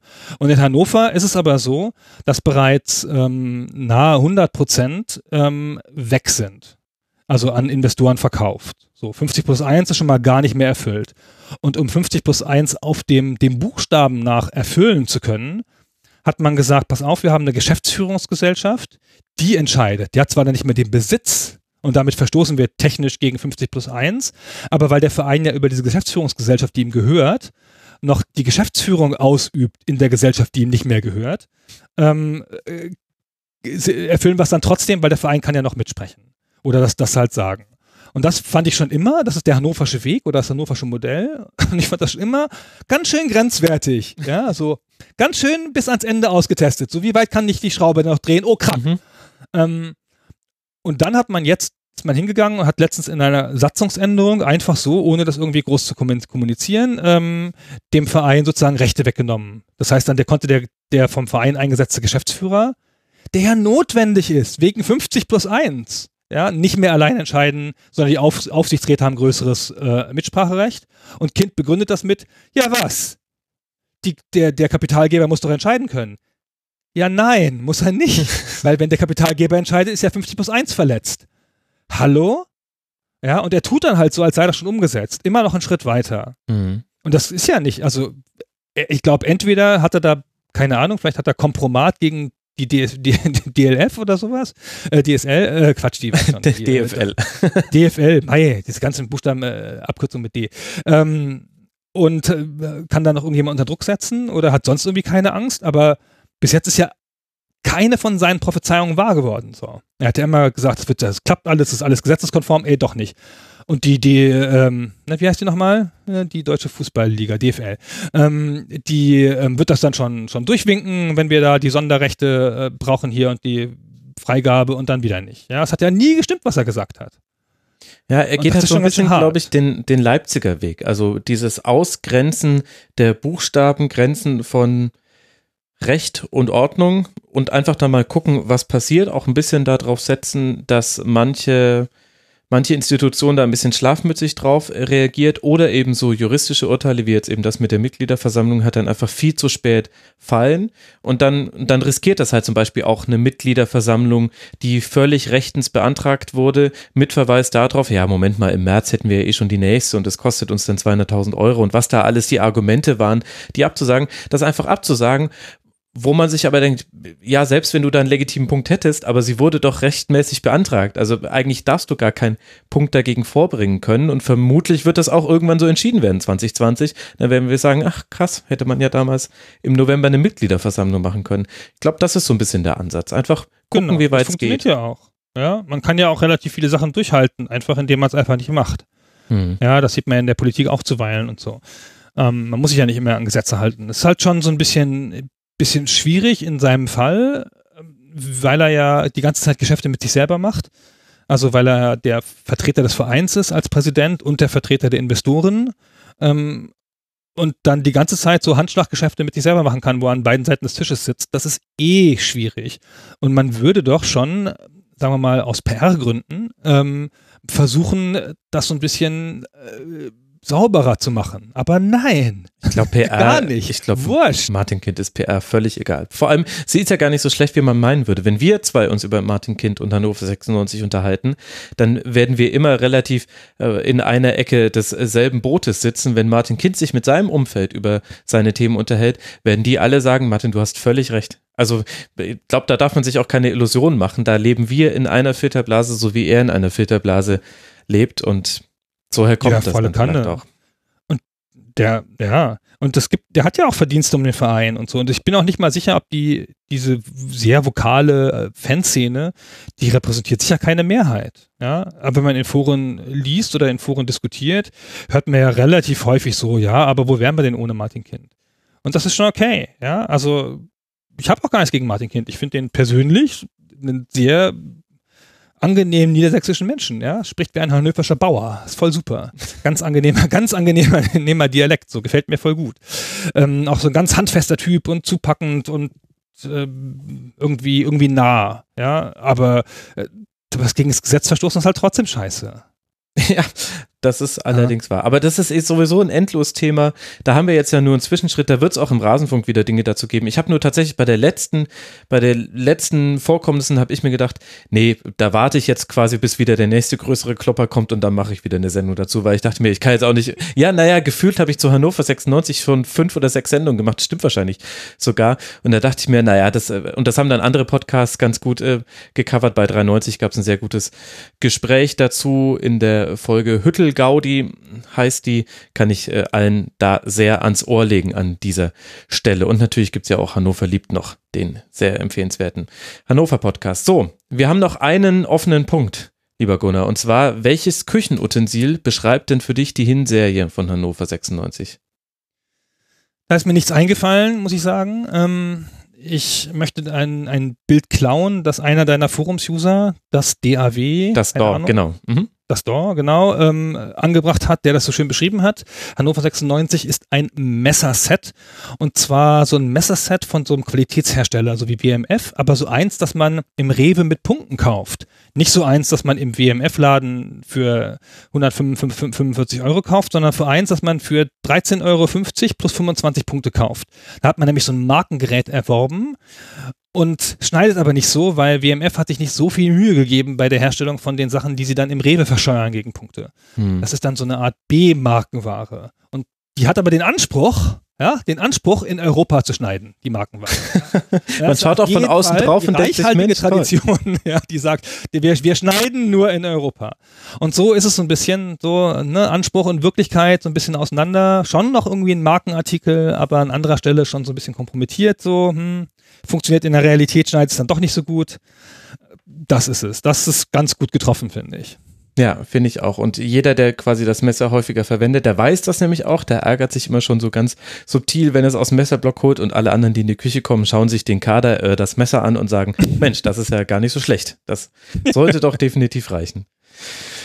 Mit einem Schnitt so. nach Europa. Das äh, ist ja auch sehr auf Brexit-Linie. Das äh, passt gut in die politische Zeit. Gunnar, ich danke dir. Wie immer hätte ich mit dir noch viel, viel länger reden können. Für all diejenigen, die gerne noch mehr zu Hannover 96 gehört hätten, also ihr könnt natürlich auf niemalsallein.de nachlesen. Das empfehle ich sowieso jedem da draußen, auch nicht Hannover 96-Fans. Und es gibt eben noch mit Hannover liebt auch einen Podcast, den ich an der Stelle empfehlen möchte. Es gibt auch noch einen von Antenne Niedersachsen. Da habe ich ehrlich gesagt keine Ahnung, wie der ist. Aber der Vollständigkeit halber sei der auch noch genannt. Gunnar, ich danke dir, dass du dir mal wieder die Zeit genommen hast für den Rasenfunk ja, Royal. Vielen Dank, dass ich mit, dass ich, dass ich mitmachen durfte. Immer sehr nett. Das äh, freut mich. Vielleicht machen wir mal zusammen die nächste Martin Kind, äh, was bisher geschah und was jetzt neu dazugekommen ist, Folge. Ich bin gespannt auf die nächste Staffel. Danke dir, bis bald mal wieder. Mach's gut. Bis bald. Ciao. Ciao. Als allerletztes in diesem Rasenfunk Royal müssen wir über den ersten FC Nürnberg sprechen, denn der liegt auf Tabellenplatz 18 in dieser Tabelle nach dem 17. Bundesligaspieltag. Zwei Siege, fünf Unentschieden führen zu elf Punkten. 14 Tore hat man erzielt, 38 kassiert. Das ist alles andere als rosig, aber vielleicht auch gar nicht so überraschend, wenn man das mit den Maßstäben misst, die man an den ersten FC Nürnberg anlegen sollte als Aufsteiger. All das will ich jetzt abklopfen mit Flo Zenger. Er ist freier Mitarbeiter bei den Nürnberger Nachrichten und der Nürnberger Zeitung, Autor bei Clubfans United und bei Twitter als Flo-Zenger zu finden. Servus Flo. Servus, Max. Ja, ich bin sehr gespannt, was wir jetzt so in der nächsten Dreiviertelstunde über den Club alles erörtern können. Wie alle meine Gäste hast du auch fünf Aspekte mitgebracht. Lass uns mal über die so ein bisschen durch die Saison hangeln. Und du hast ein Schlüsselspiel genannt, und zwar die Niederlage in Leipzig. Das war ein 0 zu 6 am siebten Bundesligaspieltag. Warum hast du das so herausgehoben? Ich dachte, der Club wäre ganz gut damit umgegangen, dass er auch mal so deutliche Klatschen gekriegt hat. Ja, das war seitdem ist kein Spiel mehr gewonnen worden. Also ja. das ist eigentlich relativ, es ist sehr, sehr auffällig, also nicht nur von den Ergebnissen her, klar. Vorher hat man eine Bilanz, die sich durchaus sehen lassen konnte. Man hatte zwei Siege, zwei Niederlagen, zwei Unentschieden. Das war wunderbar und seitdem hat man eben kein Spiel mehr gewonnen. Man hat auch dieses 0 zu 7 äh, in Dortmund weggesteckt, hat gleich am nächsten Spieltag gegen Düsseldorf zu Hause 3 zu 0 gewonnen, aber genau. es kam eben dann nach dem 0 zu 6 in Leipzig eine 3 zu 1 Niederlage gegen Hoffenheim. Dann ein spätes 1 zu 1 kassiert mhm. gegen Frankfurt, in Augsburg ein 2 zu 2 und dann kam aus den letzten Spielen vor der Winterpause kam dann insgesamt aus den letzten, wie viel sind's? Sieben Spielen noch ein Punkt gegen Leverkusen beim Spiel, wenn man ganz ehrlich ist, äh, unter eigentlich fast irregulären Bedingungen halt ein Punkt ja. zustande kam. Daher ist es für mich schon so zum einen der, der Punkt, an dem man ganz genau sieht, da fallen dann zumindest die, die Ergebnisse ab. Also mhm. vorher holt man acht Punkte, danach äh, kommt man insgesamt noch auf, noch auf drei. drei. Also sehr, sehr, sehr, sehr unterschiedlich, aber man sieht es auch an, an anderen Faktoren. Also wenn man sich mal so in die Daten reinfuchst, vorher ist man auf einem, einem guten Level, man spielt teilweise relativ gutes Pressing, also diesen, es gibt ja so, so Analytics-Werte wie äh, Passes per Defensive Action, die sind teilweise in den Heimspielen für Clubverhältnisse sehr, sehr hoch. Mhm. also wie danach, viel darf der Gegner noch ähm, sich hin und her passen, bevor er die erste defensive Aktion des Gegners genau. begegnet? Mhm. Also wann wird er gestellt, wie hoch ist der Pressingdruck? Die, der Wert fällt ab, äh, landet dann in München bei unglaublichen 83. Also das ist ein Wert, der jenseits von Gut und Böse liegt. Ähm, aber ist insgesamt sehr, sehr hoch. Also man, man, das Pressing wird nicht mehr so gespielt wie vorher. Vorher war man teilweise sogar besser als der Gegner. Es ist klar, man war auch in der zweiten Liga keine Pressing-Maschine, hatte da auch den zweitniedrigsten Wert, ist trotzdem aufgestiegen. Also das ist schon Teil des Konzepts, aber es ist sehr, sehr auffällig, äh, dass die Werte danach deutlich schlechter werden. Auch die äh, die Anzahl der Pässe pro Ballbesitzphase wird deutlich schlechter danach. Also es scheint irgendwie danach, also in diesem Spiel oder danach was passiert zu sein, ja. ähm, was die Mannschaft irgendwie verändert hat. Also zum Teil gab es schon aus der Mannschaft auch durchaus so Stimmen, dass man gesagt hat, also das, was man da hat spielen lassen, ist vielleicht nicht so das, was unbedingt sein muss. Man muss auch dann mal ein, ein 0 zu 2 schlucken und nicht ja. nach, nach, dem, äh, nach dem zweiten Gegentor oder nach dem dritten Gegentor immer noch weiterspielen und offen stehen man muss ja auch sagen, in, bei dem Spiel in Leipzig verschießt Leipzig ja noch einen Elfmeter. Das mhm. äh, kann ja auch 7 oder 8-0 ausgehen. Die hören halt auch irgendwann auf zu spielen. Ähm, und deshalb war so für mich so, so ein Knackpunkt. Zum anderen kommt dann eben noch dazu, dass nach dem Spiel war ja äh, Länderspielpause. Ja. Und in der Länderspielpause hat sich dann Mikhail Ishak noch verletzt. Genau. Ähm, mhm. Und damit hat man dann vorne viel experimentieren müssen. Da kam dann Charles Knöll zu einem Starteinsatz, der im letzten Jahr noch Regionalliga gespielt hat, aus Hamburg gekommen. Der Adams Relak hat dann vorne gespielt. Also man hat vieles probiert und hat da dann auch so ein bisschen ähm, ja Zugriff verloren ähm, in, in der Spitze, weil Ishak halt ein Spieler ist, der viel festmacht. Ähm, und es hat nicht so geklappt äh, mit den anderen, die vorne drin waren. Srelak ist dann so ein bisschen reingewachsen, ähm, aber ist einfach noch nicht so weit wie Mikhail Ishak. Und das ja. sind so die beiden Faktoren, die dann quasi auch ganz auffällig machen, dass eben nach diesem, diesem 0 zu 6 nur noch drei Punkte eingefahren mhm. worden sind. Vorher waren es acht. Aber dann lass noch mal kurz über das äh, davor sprechen, denn nicht jeder Hörer und jede Hörerin wird das so genau vor Augen haben, wie eigentlich die Hinserie für den Club lief. Also es ging los in der Liga mit einem Auswärtsspiel bei Hertha BSC, wo Ishak in der 85. war es, glaube ich, einen Elfmeter verschießt. Da hätte man einen Punkt mitnehmen können und dann zu Hause gegen Mainz 05 einen Punkt geholt, auswärts bei Werder Bremen auch mit dem Ausgleich in letzter Sekunde nach dem langen Ball ein Unentschieden geholt, dann ein Heimsieg gegen Hannover. Also der Start war ja für einen Aufsteiger sehr vielversprechend. Wie würdest du denn jetzt in der Retroperspektive diesen Beginn, diesen Start in die Saison einordnen? Also eigentlich fast schon eher so auf dem, auf dem Level, was man maximal erwarten konnte. Man hat ähm, mhm. die direkten Konkurrenten, weil von denen kann man ja trotzdem sprechen, zu Hause geschlagen. Also Düsseldorf und Hannover. Das dazu daheim gegen Mainz einen Punkt geholt. Die waren zu dem Zeitpunkt ja sehr, sehr, sehr gut drauf. Äh, Gleiches gilt für Bremen auswärts. Das, es war alles im Rahmen, war, war auch war jetzt teilweise sogar, also wenn man sich die, die Expected Goals oder so ansieht, kann man sogar sagen, naja, gegen Mainz 1,4 äh, zu 0,8, also da war man sogar ein Stückchen besser.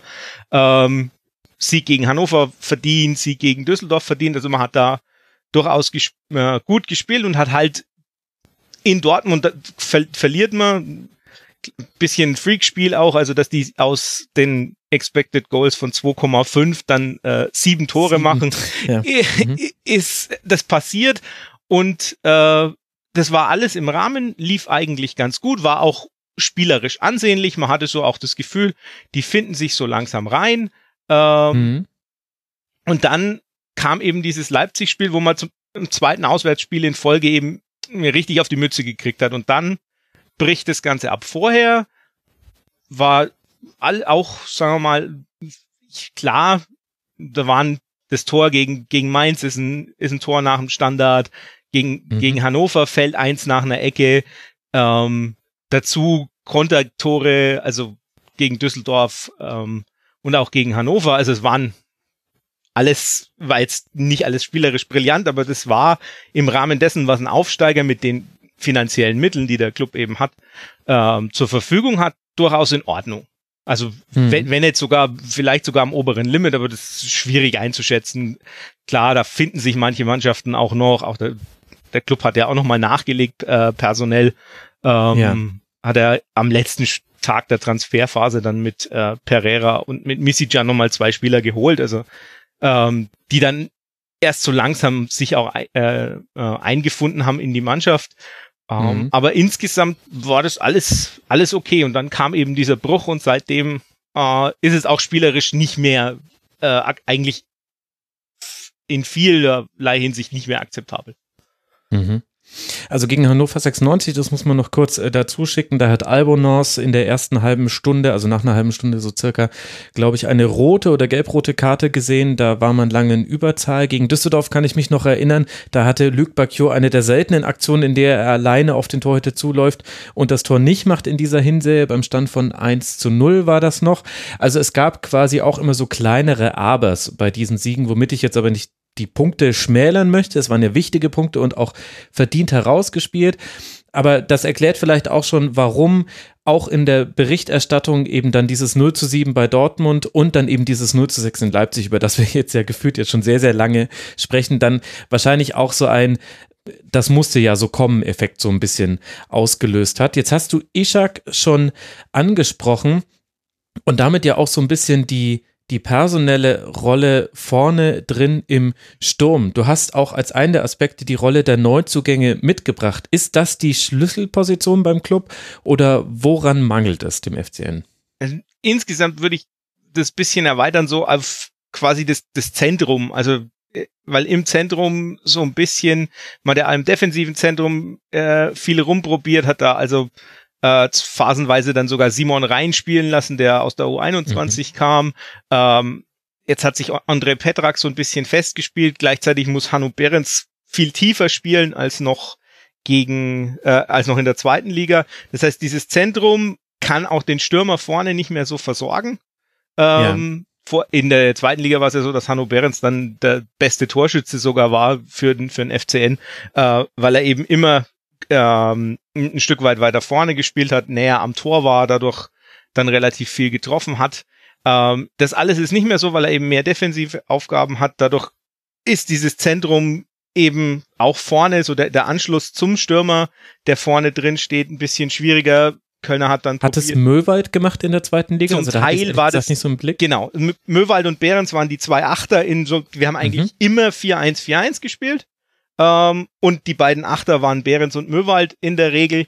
Ähm, das hat sehr, sehr gut funktioniert. Ähm, auch wenn man gedacht hat, naja, Möwald im Vergleich zu, auch zur Vorsaison oder zu den Vorsaisons deutlich, der war deutlich schwächer. Ähm, mhm. Vielleicht liegt es nicht an ihm. So langsam stellt sich doch raus, also so jemand wie Möwald würde schon fehlen, auch weil halt äh, von außerhalb vom Strafraum quasi gar nicht geschossen wird. Also es gibt überhaupt, klar, gehen nur vier Prozent rein der Schüsse, aber nicht mal die vier, auf die vier Prozent kommt man, weil halt einfach niemand von außen schießt, sondern man kommt gar nicht in die Schussgelegenheiten. Dieses Zentrum ist äh, deutlich unterbesetzt.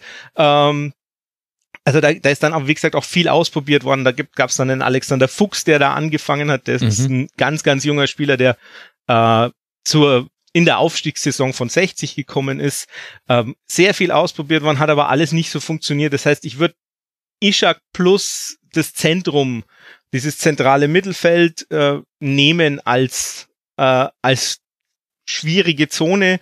Ähm, mhm. Kölner hat dann ja probiert umzustellen, hat dann ein, ein flaches 4-4-2 zum Teil spielen lassen, ähm, einen zweiten Stürmer neben Ishak oder Srelak oder wer auch immer gestellt, der quasi um ihn rumspielt, mehr anläuft. Ähm, das war dann teilweise Pereira, teilweise Kerk, teilweise Fuchs. Also da hat unterschiedliche Personen ausprobiert. Um, und dadurch war eben im, waren im Zentrum quasi auch nur noch zwei Spieler. Ähm, das war dann teilweise eben Rhein, teilweise Fuchs, teilweise Behrens. Ähm, Löwen hat sich relativ früh verletzt, das heißt, der Spieler fiel mhm. auch raus. Das ist schon auch vom Potenzial ja. her ein wirklich guter Spieler. Ähm, das, also da fehlt es dann so ein bisschen und in den letzten Spielen vor der Winterpause ist er dann auch auf, das, auf ein 4-1-4-1 zurückgegangen, hat einen zusätzlichen Zentrumsspieler wieder gebracht. Da war es dann plötzlich schon irgendwie wieder besser, nicht von den Ergebnissen her, aber so von der Stabilität her und von der Passsicherheit ja.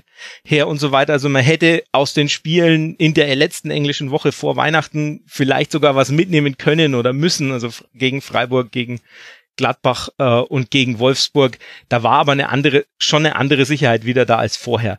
Das lag, mhm. um zu den Neuzugängen zu kommen, das lag auch so ein bisschen dran, dass er dann doch mal auf Matthäus Pereira vertraut hat ähm, der in der Offensive dann zum Einsatz kam, zu einem, einem Spiel als zweiter Stürmer, in beiden anderen Spielen auf Außen, ähm, der eine andere Qualität mitbringt äh, von, der, von den technischen Fähigkeiten im Vergleich zu den anderen auch im äh, mit dem Zug zum Tor, also das ist dann auch jemand, der sich mal traut zu schießen, der, dass der dann nicht reingeht, okay, aber er probiert es zumindest.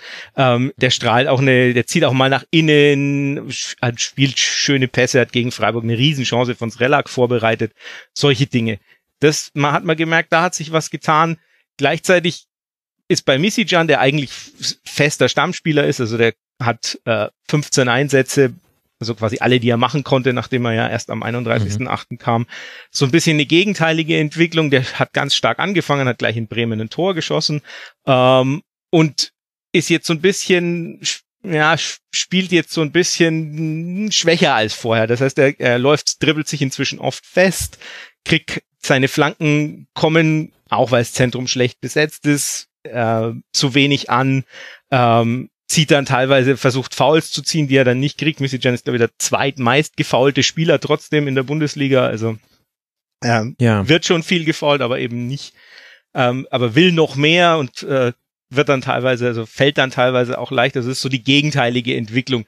Ähm, und bei ihm muss man halt immer dazu sagen, der wird, wahrscheinlich jetzt im Januar der, der äh, Revisionsprozess sein, weil er ist ja wegen Körperverletzung in den Niederlanden verurteilt worden zu sechs Monaten Haft, äh, von denen er nur zwei zur Bewährung aus, äh, ausgesprochen sind. Das heißt, er müsste, wenn das Urteil Bestand hätte, dann vier Monate ins Gefängnis. Das, also das steht noch offen. Der Verein sagt, ja, ist der Pflichtverteidiger, den er da hatte, der hat ihn total schlecht beraten. Er ist selber beim Prozess nie erschienen.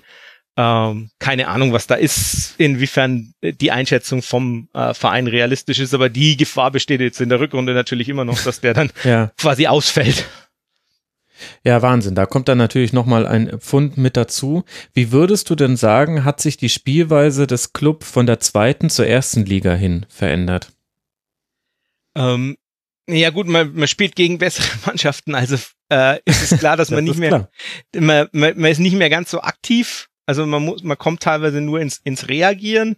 Ähm, aber gewisse Ansätze sind schon gleich geblieben. Also man versucht schon immer noch, das Ganze spielerisch zu lösen, also nicht mhm. so diesen, ich sag mal, typischen Aufsteigerfußball, man stellt sich hinten rein und versucht halt irgendwie einen, einen langen Ball nach vorne zu hauen und dann äh, läuft halt mal einer drauf und vielleicht gewinnt man dadurch 1-0, sondern es soll schon alles sehr, sehr spielerisch, sehr weiterentwickelnd aussehen, aber dadurch, dass eben die, das Anlaufverhalten von den Gegnern besser ist, also dass man einfach einen viel, viel stärkere Gegner hat, funktioniert es nicht mehr so wie in der zweiten Liga, wo man sich durchaus auch mal ja, Unsauberkeiten und so weiter noch le leisten konnte. Also ähm, die Anlage ist eigentlich gar nicht so viel anders. Also man hat von den, von den Grundformationen her ein bisschen was geändert. Man hat aus einem äh, 4-1-4-1 letztlich in den meisten Fällen eben so ein 4-4-2 oder ein, äh, entweder ein flaches oder eins mit Raute gemacht.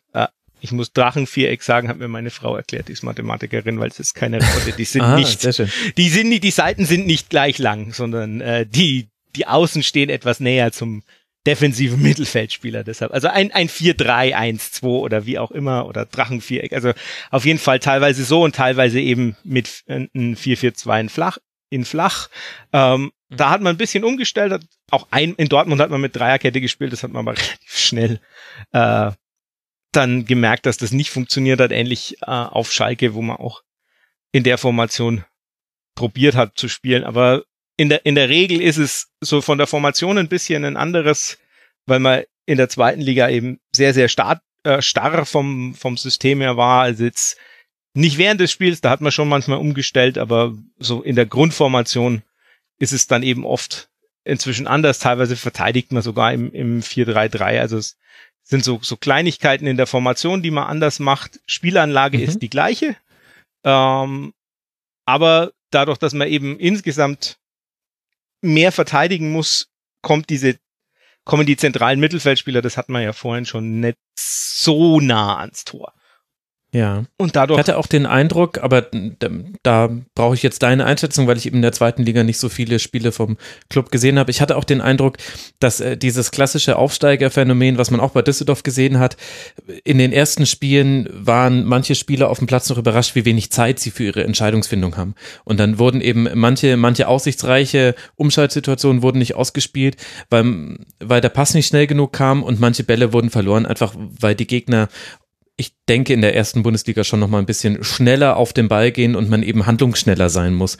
Und da hatte ich das Gefühl, da musste sich der Club auch so ein bisschen adaptieren. Gerade eben was auch das Zentrum angeht, wenn du das sagst. Also irgendwann später hatte man dann den Plan B, langer Ball auf Misitjan da haben sich dann die Gegner auch drauf eingestellt. Also da weiß man dann auch nicht Henne-Ei-Problem. Du hast vorhin gesagt, seine Leistung ging ein bisschen zurück. Vielleicht hatten sich auch die Gegner besser auf ihn eingestellt. Vielleicht auch eine Mischung aus beidem. Aber gerade in den ersten Spielen hatte ich häufiger so, habe ich so Einzelsituationen gesehen, wo ich mir gedacht habe, ja, das ist halt einfach typisch für einen Aufsteiger. Das kannst du auch niemandem vorwerfen. Man muss sich einfach dran gewöhnen, dass man schneller seine Entscheidung äh, fällen muss in der ersten Liga, weil einem in der Regel jemand gleich auf den Socken steht. Und zwar eigentlich egal wo auf dem Platz. Ja, also würde ich definitiv zustimmen. Da kommt dann eben auch noch so Sachen dazu, dass eben äh, in den ersten Spielen auch Alexander Fuchs zum Beispiel gespielt hat, der in der zweiten Liga zwei Einsätze über, ich glaube, insgesamt 22 Minuten hatte, also in der ganzen Saison und dann plötzlich am Anfang der Saison Stammspieler war im Zentrum. Mhm. Simon Rhein kommt dann im Laufe der Hinrunde rein. Das ist auch ein, jemand, der vorher nur Regionalliga gespielt hat. Also das kommt, der Sprung kommt dann noch dazu und dazu eben für alle, weil gestandene Bundesligaspieler, ja, ist eigentlich, da ist keiner im Kader. Da kann man, Robert Bauer hat seine 70 Bundesligaspiele, Matenia hat 70 Bundesligaspiele und das war's dann eigentlich schon. Dann kommt noch irgendwie irgendwie Knöll mit einem und Palacios mit einem vor der Saison und äh, Kerk mit ein paar, aber also es ist einfach sind einfach ganz viele, die die noch nie auf dem Level gespielt haben und mhm. dann ist es eben genau wie du sagst, also manchmal fehlt halt einfach so die Umstellung noch auf das Level zu sagen, oh, jetzt muss ich halt doch schneller reagieren und schneller abspielen. Ähm, das fällt mir als Zuschauer auch auf. Also ich war jetzt vier Jahre vor allem Zweitliga-Fußball gewohnt und äh, das ist schon deutlich schneller und aggressiver im, im Anlaufen und in dem in der Entscheidungsfindung. Also das ist schon eine Umstellung, also für alle auf dem Platz. Mhm. Jetzt finde ich, hat der erste FC Nürnberg so eine komische äh, Twitter-Position. Und da tue ich mich dann auch schwer mit einer Bewertung. Auf der einen Seite ist es so, dass zum Beispiel ganz viele der Transfers, das hast du vorhin auch schon angesprochen, sehr spät zum Ende hin der Transferperiode abgeschlossen wurden. Das kann man aber einem Verein, der halt auch nur einen begrenzten wirtschaftlichen Rahmen hat, kaum zum Vorwurf machen. Das ist eben nun mal so, dass man meistens dann gegen Ende der Transferperiode einen Spieler doch noch zu dem Preis bekommt, wie man ihn vielleicht zum Anfang der Transferperiode noch nicht bekommen hätte oder vielleicht auch irgendwo ein Deal platzt und dann sich der Spieler nochmal umorientiert und dann landet so jemand halt sehr spät beim ersten FC Nürnberg. Und dann finde ich, ist es schwierig jetzt die Neuzugänge, weil du das ja auch als Aspekt mitgebracht hattest, zu bewerten, denn ich sehe bei allen gute Anlagen, also ich finde, da fällt niemand so richtig raus, also Misijan haben wir schon angesprochen, sehr schnell, gewinnt auch mal ein Dribbling, hatte auch ganz gute Partien über Martinia, müssen wir nicht sprechen, bei Kubo hat man auch gerade am Anfang auch gesehen, was er der Mannschaft geben kann, hat dann so ein bisschen gekämpft, hatte aber auch meiner Meinung nach ein bisschen damit zu tun, dass er nicht, also ich glaube, im Zehnerraum wäre er wahnsinnig gefährlich, der war aber häufig dann gar nicht besetzt beim Club. Pereira hast du schon angesprochen, Robert Bauer, dann Knöll, Tillmann, der eine vom HSV, vom kleinen HSV, der andere von den kleinen Bayern, so ein bisschen unter dem Radar, hatten sicherlich auch nicht gleich die Rolle, da sofort in die Stammelf reinzukommen. Also was ich damit sagen will, ist, jeder einzelne Spieler hat seine Fähigkeiten und konnte auch davon was zeigen. Das Gefühl, was ich aber hatte, war, dass die alle so spät gekommen sind, was erklärbar ist, aber dann ein Problem verursacht hat, nämlich wie werden die eingebunden. Und meinem Empfinden nach hat Kölner wahnsinnig viel verändert von Spiel zu Spiel, zum Teil auch wegen Verletzungen, zum Teil aber auch, weil er eben noch rumprobiert hat, weil ich wäre mir nicht mal sicher, ob er jetzt schon so genau seine, seine Lieblingsformation gefunden hätte. Und ich habe das Gefühl, damit hat der erste FC Nürnberg in dieser Hinserie auch zwar erklärbar, aber das hat auch für Probleme gesorgt, die halt jetzt dann in elf Punkten gemündet haben. Ja, also ich in der Einschätzung der Transferpolitik bin ich eigentlich bei dir. Also ist, man hat sich halt auf diese Strategie ver, äh, versetzt. Man hat gesagt, die, das, wir machen das so und wir schauen, dass wir spät unsere Leute kriegen, weil wir da eben eher noch welche Leute kriegen. Und die drei, die spät kamen, sind eben Hubo, Pereira und Misijan. Also wirklich von der Qualität her rein fußballerisch sind es starke Leute. Wie du gesagt hast, Kubo gehört in Zehnerraum, spielt da selten, äh, ist schwierig, war dann auch so ein bisschen im Tief, weil er eben nicht gespielt hat. Also das ist dann, das setzt sich dann so ewig fort, dass man sagt, naja, er er spielt nicht, weil er äh, schlecht trainiert, er trainiert schlecht, weil er nicht spielt und so setzt sich das dann fort. Also mhm. hat, kam kaum zum, gerade gegen Ende kaum zum Einsatz. Ähm, Pereira und, und Missy Jan eben über außen. Also ähm, das ist durchaus so, dass die alle ja ihre Fähigkeiten haben, aber eben zum Beispiel alle drei standen, ich glaube, außer in der ersten Halbzeit gegen Düsseldorf, noch gar nicht auf dem Platz, gemeinsam.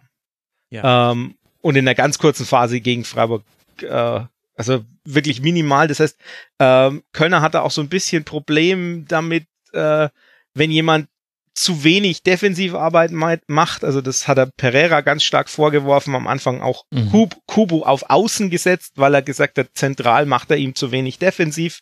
Ähm, also manchmal scheut er da das offensive Risiko auch noch. Ähm, und insgesamt die, die Analyse, dass viel rumprobiert worden ist, das ist definitiv richtig. Also in keinem der, der Spiele gab es dieselbe äh, Startformation oder dieselbe Startaufstellung. Ähm, und insgesamt sind es jetzt, glaube ich, 23 oder 24 Spiele in Folge, um, ohne äh, zwei Spiele mit derselben äh, Startformation zu haben. Das ist, wie du sagtest, ist teilweise schon auch Verletzungen geschuldet. Also Valentini und Löwen sind, äh, das sind Stammspieler letztlich weggebrochen. Äh, Valentini hat sieben Spiele, Löwen hat sieben Spiele. Ähm, dann in der, in der englischen Woche hat dann hinten raus auch noch Hanno Behrens gefehlt. Ähm, mhm. Also da fehlen dann schon auch wirklich äh, wichtige Bausteine. Ishak hatten wir ja schon besprochen. Also ist dann insgesamt auch schwierig. Das kommt halt dann dazu. Aber die Probleme, denke ich, hat jede Mannschaft. Also damit muss man einfach planen dass man sagt, mhm. äh, gewisse Verletzungen kommen und zu diesen Verletzungen dazu kam eben dann auch noch dieses das zusätzliche Rumprobieren von von Kölner. Also da gab es gab dann so Momente. Äh, im ersten Spiel stand Edgar Sully auf dem Platz, der war dann wochenlang komplett weg und plötzlich spielt er in, in München wieder, also wird eingewechselt bei den mhm. Bayern. Ähm, solche Entwicklungen. Ähm, er weiß irgendwie, manchmal hat man das Gefühl, er weiß jetzt auch nicht so recht, ja, wie wäre denn jetzt eigentlich meine Stammformation? Er sagt ja auch immer, er hat eigentlich keine Stammformation, sondern äh, er entscheidet es je nach Spiel, äh, je nach Spiel. Da kam dann auch so ein bisschen schon, also Tim Leibold hat gegenüber der Bildzeitung schon auch geäußert, äh, wir stellen uns ein bisschen zu sehr immer auf den Gegner ein. Also dieses Rum-Experimentieren in der in der Aufstellung ist auch schon ein bisschen zu sehr auf äh, das, das Eingehen auf dem Gegner. Andererseits muss man sagen, naja, wenn ja. man die, die schwächere Mannschaft ist, ähm, ist es wahrscheinlich auch nicht so einfach zu sagen, ich stelle mich jetzt, äh, ich spiele einfach meinen Stiefel und äh, reagiere gar nicht auf das, was die, die anderen machen. Also es ist, es ist schwierig. Ähm, die Transferpolitik war auf jeden Fall darauf ausgerichtet, eben die Leute spät zu holen. Das ist ein Teil des Problems, aber eben nicht alles. Also ich denke, ein anderer Teil ist, sind die Verletzungen, ein Teil, ein anderer Teil ist so ein bisschen die Philosophie, zu sagen, wir stellen uns äh, immer auf, auf das ein, was der Gegner macht. Ist, ist eine mhm. Mischung aus allem und dann kommt eben äh, sowas bei raus, dass man äh, 17 Spiele hat und 17 verschiedene Startformationen. Ja. Dann lass uns an der Stelle auch mal über Michael Kölner selbst sprechen. Den hast du nämlich auch nochmal als eigenen Aspekt mit in die Runde geworfen. Wie siehst du denn seine Position beim 1. FC Nürnberg und glaubst du, dass diese deutlichen Niederlagen, die ja schon wehtaten, auch in der Art und Weise, wie sie erzielt wurden und wie man sich dann nicht so wirklich gegen wehren konnte in Dortmund und in Leipzig, dass ihm das vielleicht auch intern bei der Mannschaft ein bisschen was an Standing gekostet hat. Ist jetzt schwierig von uns von außen zu beurteilen, aber weil du eben auch das Leipzig-Spiel so als Knackpunkt gesehen hast und ich auch zusammen mit dem Stuttgart-Heimspiel, was man nur zwei verloren hätte, auch gesagt hätte, ja, da ist irgendwas so ein bisschen aus den Fugen geraten, bin ich eben auf den Gedanken gekommen, vielleicht hat das auch einfach intern etwas verändert. Wie würdest du das von außen jetzt beurteilen? Also das wirkt schon so, also es man, man hört ja ab und zu mal auch aus der Mannschaft raus was und muss sich dann immer überlegen, versucht da jetzt jemand halt gezielt Stimmung zu machen oder nicht, aber es war schon so, ja. dass man genau nach diesem Leipzig-Spiel schon auch zu Stimmen gehört hat, dass man da, ah, dass das äh, so ein bisschen schon gekracht hat und die die Ausrichtung nicht allen gefallen hat. Das merkt man dann an so an auch so öffentlichen Aussagen. Also Georg Margreiter ist da jemand, der sich dann immer öffentlich sofort hinstellt und sagt, dass wir waren wieder furchtbar oder also schließt sich dann immer mit ein, aber ist jemand, der, der schnell mal äh, auf einfach draufhaut und sagt, das ging gar nicht, wie wir drauf waren.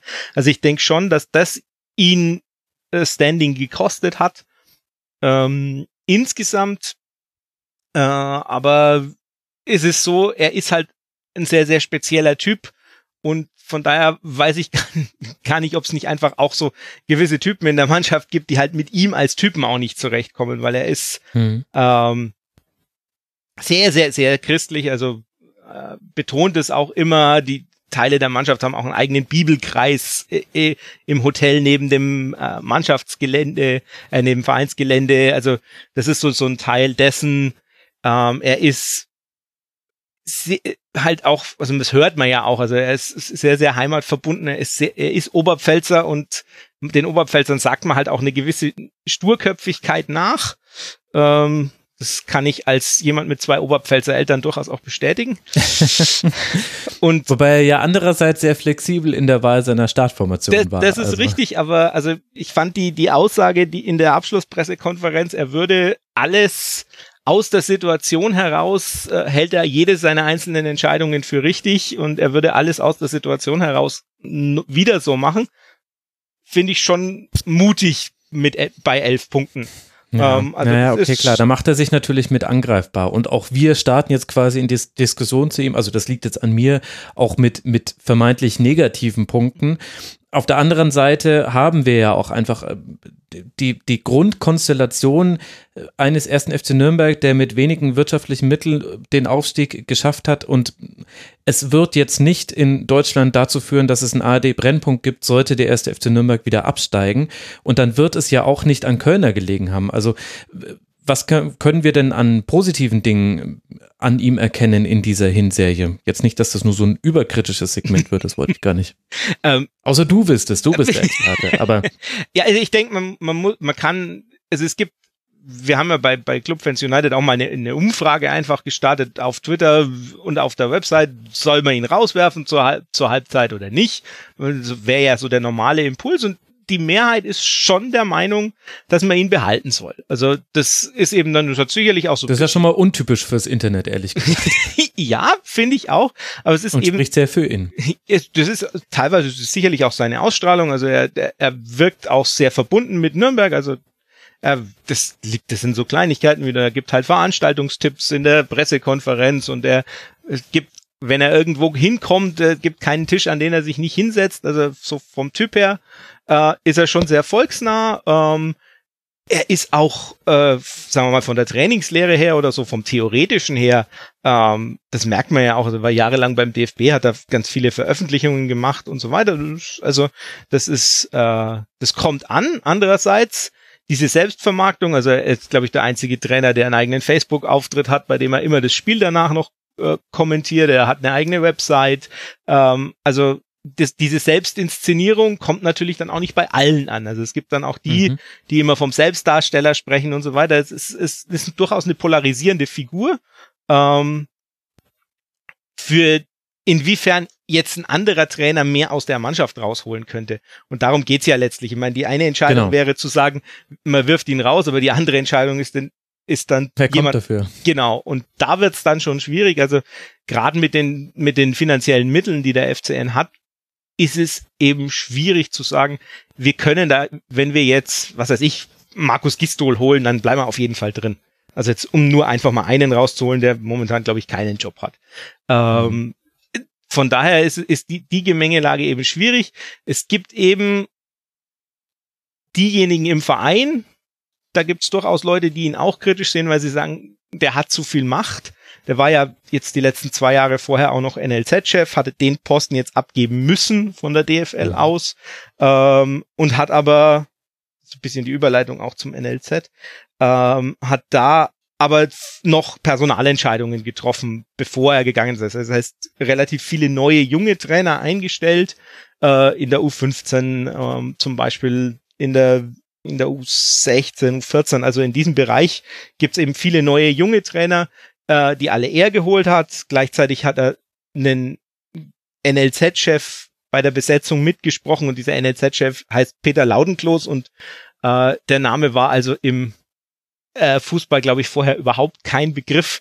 Der war. Da muss ich mich nicht schämen, dass ich ihn jetzt googeln müsste. Ja, der war vorher, ich glaube, in, in Weinheim äh, Jugendleiter. Also war vorher mal bei Leverkusen und so weiter. Also es ist jetzt nicht so, dass er so aus dem Nichts gekommen ist und vorher gar nicht im mhm. Profifußball war, aber ist eben auch eine relativ unscheinbare Figur. Also ich betreue für die äh, NZ äh, vor allem die U21 beim Club und äh, schreibe da meine Berichte.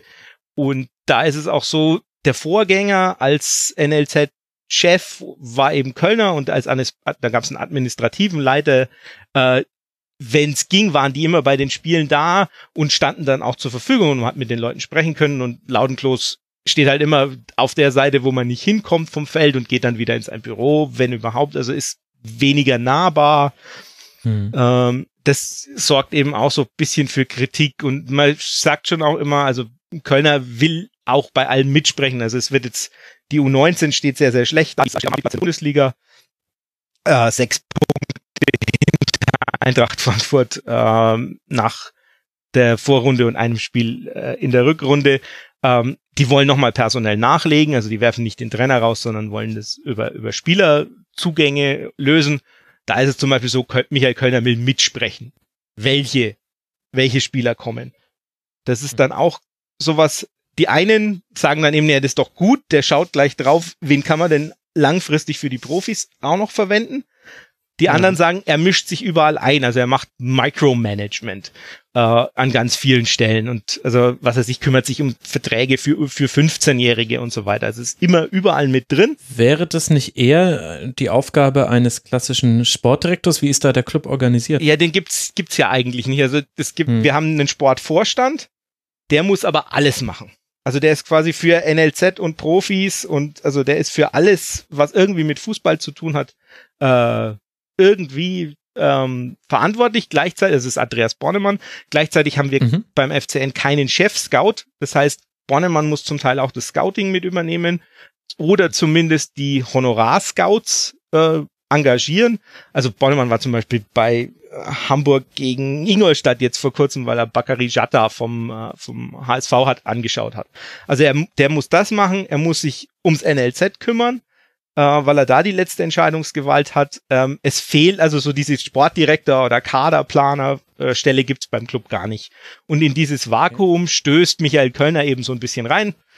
Äh, Was ja aber, aber auch folgerichtig ist, oder? Also es sollte ja jemand mit sportlicher Kompetenz sein und dann, klar kann man das kritisieren, das verstehe ich, aber es hört sich jetzt nicht total unschlüssig an, wenn es diese Rolle eines Sportdirektors oder eines sportlichen Leiters oder wie auch immer wir ihn nennen wollen, nicht in der Form gibt, dann ist es ja schon legitim, dass derjenige, der sportlich gerade die Mannschaft formt und auch vielleicht versucht, eine Spielidee umzusetzen, dass der dann auch da mitreden möchte. Genau. Also das ist, das ist genau die Diskussion, die es in Nürnberg zurzeit gibt.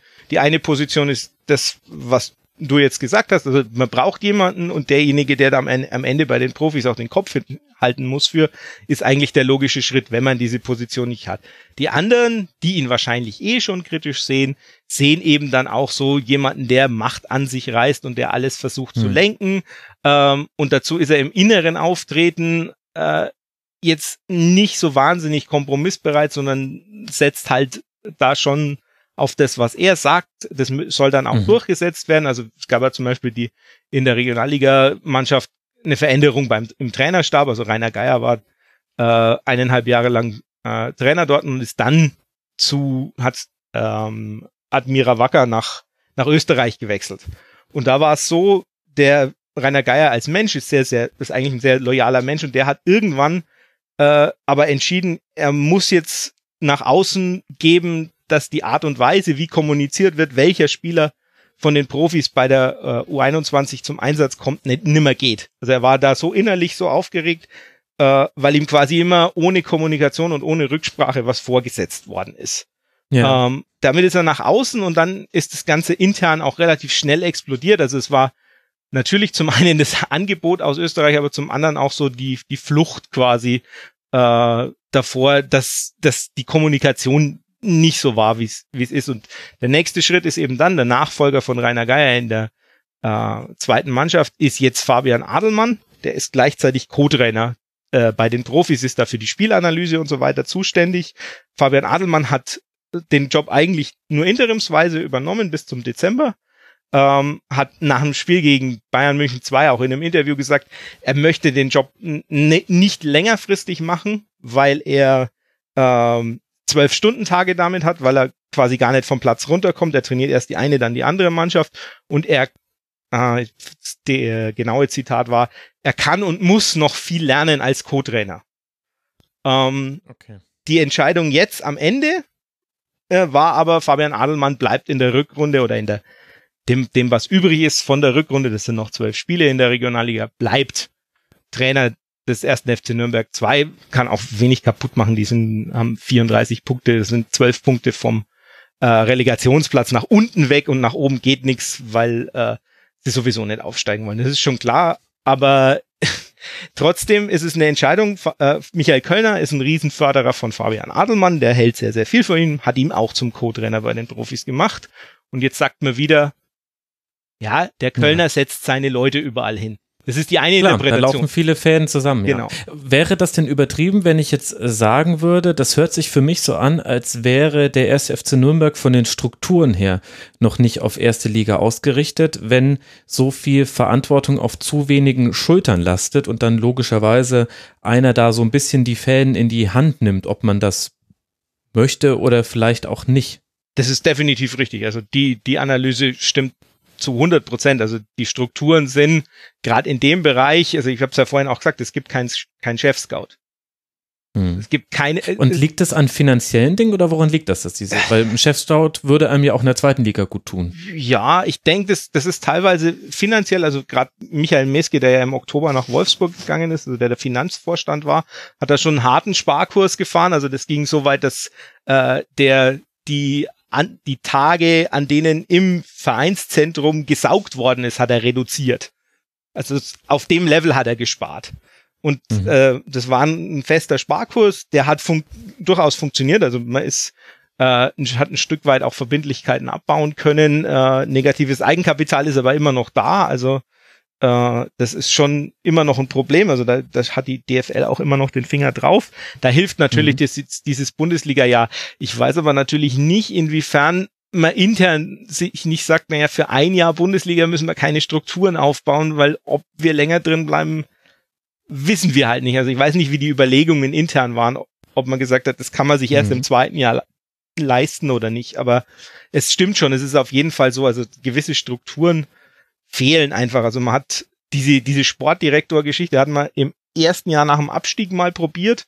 Da hat man Wolfgang Wolf dann wieder geholt und den Martin Bader zur Seite gestellt und nachdem man dann sich Martin Bader entledigt hat, hat man auch Wolfgang Wolf äh, wieder rausgeworfen.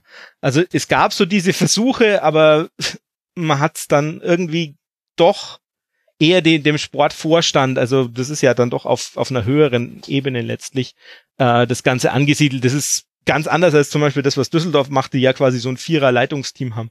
Also ja. ganz anderer Ansatz als viele anderen ist wahrscheinlich auch eines der Probleme im Verein, dass man an eben dadurch, dass es so wenig Menschen gibt, die entscheiden können äh, oder entscheiden sollen, äh, dass dann manchmal eben auch die Leute, die entscheiden, viel zu viel zu tun haben. Also das merkt man an Bornemann ganz klar, ähm, der eben, wie gesagt, der teilweise bei anderen Vereinen auf der Tribüne sitzt, weil er sich Spieler anschaut. Das merkt man an Kölner, der äh, Entscheidungen über Verpflichtungen im Jugendbereich trifft. Also es ist, da fehlt schon noch ein bisschen was. Andererseits ist eben die Frage, inwie, da, da habe ich jetzt natürlich auch keinen Einblick, weil ich die Finanzen nicht kenne. Inwiefern kann man sowas überhaupt leisten? Ja, bringt uns ja auch so ein bisschen zu deinem letzten Aspekt, den hast du genannt, geordneter Rückzug oder Versuch des Klassenerhalts, was ja schon eine ziemlich klare Ansage ist. Und ich möchte dazu noch ein Zitat von Bronco-Chef aus dem Forum vorlesen. Der hat nämlich einen ganz guten Blick auch auf die Rückrunde geworfen. Er schreibt, Zitat, sicherlich haben Verletzungen von Schlüsselspielern wie Ishak, Everton und auch Valentini sowie die fehlende Form von Karg, Erras, Löwen sowie der Neuzugänge dem Club nicht in die Karten gespielt, aber mehr als elf Punkte hätten es schon sein müssen, denn man hatte in der Hinrunde fast alle Abstiegskandidaten daheim und bekommt in der Rückrunde noch Kracher wie Gladbach, Bayern, Leipzig und Dortmund im eigenen Stadion vorgesetzt. Huf, das wirft einen Blick voraus, der tatsächlich nicht allzu hoffnungsvoll ist und du deutest es ja mit deinem Aspekt auch schon an. Ja, was denn nun? Geordneter Rückzug, Versuch des Klassenerhalts, wo geht die Reise hin? Wie meinst du das? Also ich meine es zum einen so, wie viel Geld nimmt man jetzt in der Winterpause in, in die Hand? Also es waren, mhm. geisterten jetzt mal ja irgendwie drei Millionen äh, die man ausgeben könnte durch den Raum, das wäre dann fast so viel wie im Sommer. Da darf man sich dann schon fragen, ja, warum gibt man die nicht gleich im Sommer aus? Wenn's, wenn dem so ist, oder ist, sind da irgendwo Geldquellen aufgetan worden? Ähm, sind es wirklich drei Millionen oder sagt man, naja, man gibt jetzt, man schaut jetzt, dass man irgendwelche Laien konstruiert äh, von größeren Vereinen, dass man sich da Spieler holt. Ähm, also in wie viel investiert man noch in diese Erstligasaison? Weil, und der Punkt, den du da genannt hast äh, von dem User aus dem Forum, der ist eben, der ist markant. Also das darf man nicht unterschätzen. Man hat zu Hause, auch wenn die jetzt nicht in Form so ein Schalke kommt da auch noch dazu von den von den Spielern, mhm. äh, von den Mannschaften her. Du hast eigentlich, du hast am ersten Spiel da kommt Hertha äh, nach der Rückrunde, dann am dritten kommt kommt Werder und dann hast du eigentlich außer Augsburg nur noch große. Mhm. Und nach, wenn du vorher sowieso nur zwei Punkte auswärts geholt hast, dann wird's halt schwierig. Ich mein, äh, du fährst nach Düsseldorf, nach Hannover, nach Mainz, äh, ist in wie nach Stuttgart ist es da überhaupt möglich, dann drin zu bleiben. Klar, wenn du die direkten Duelle auswärts plötzlich gewinnst, ja, aber wenn du noch gar keinen Auswärtssieg hast, ist es eben schwierig. Und genau die Überlegung steckt so ein bisschen hinter dem Punkt, dass ich sage, entscheidet man sich jetzt dafür, nochmal Spieler zu holen, weil man sagt, naja, auf dem Relegationsplatz sind es nur drei Punkte. Ähm, oder sagt man, ja, jetzt schauen wir halt, dass unsere Spieler so viel Erfahrung wie möglich sammeln und dann äh, versuchen wir es nächstes Jahr nochmal, weil die zweite Liga wahrscheinlich nicht so viel anders aussehen wird als im Aufstiegsjahr. Genau, weil ja die, die runtergegangen sind, vermutlich wieder hochgehen mit Köln und Hamburg. Das ist ja so die Besonderheit der aktuellen zweiten Liga.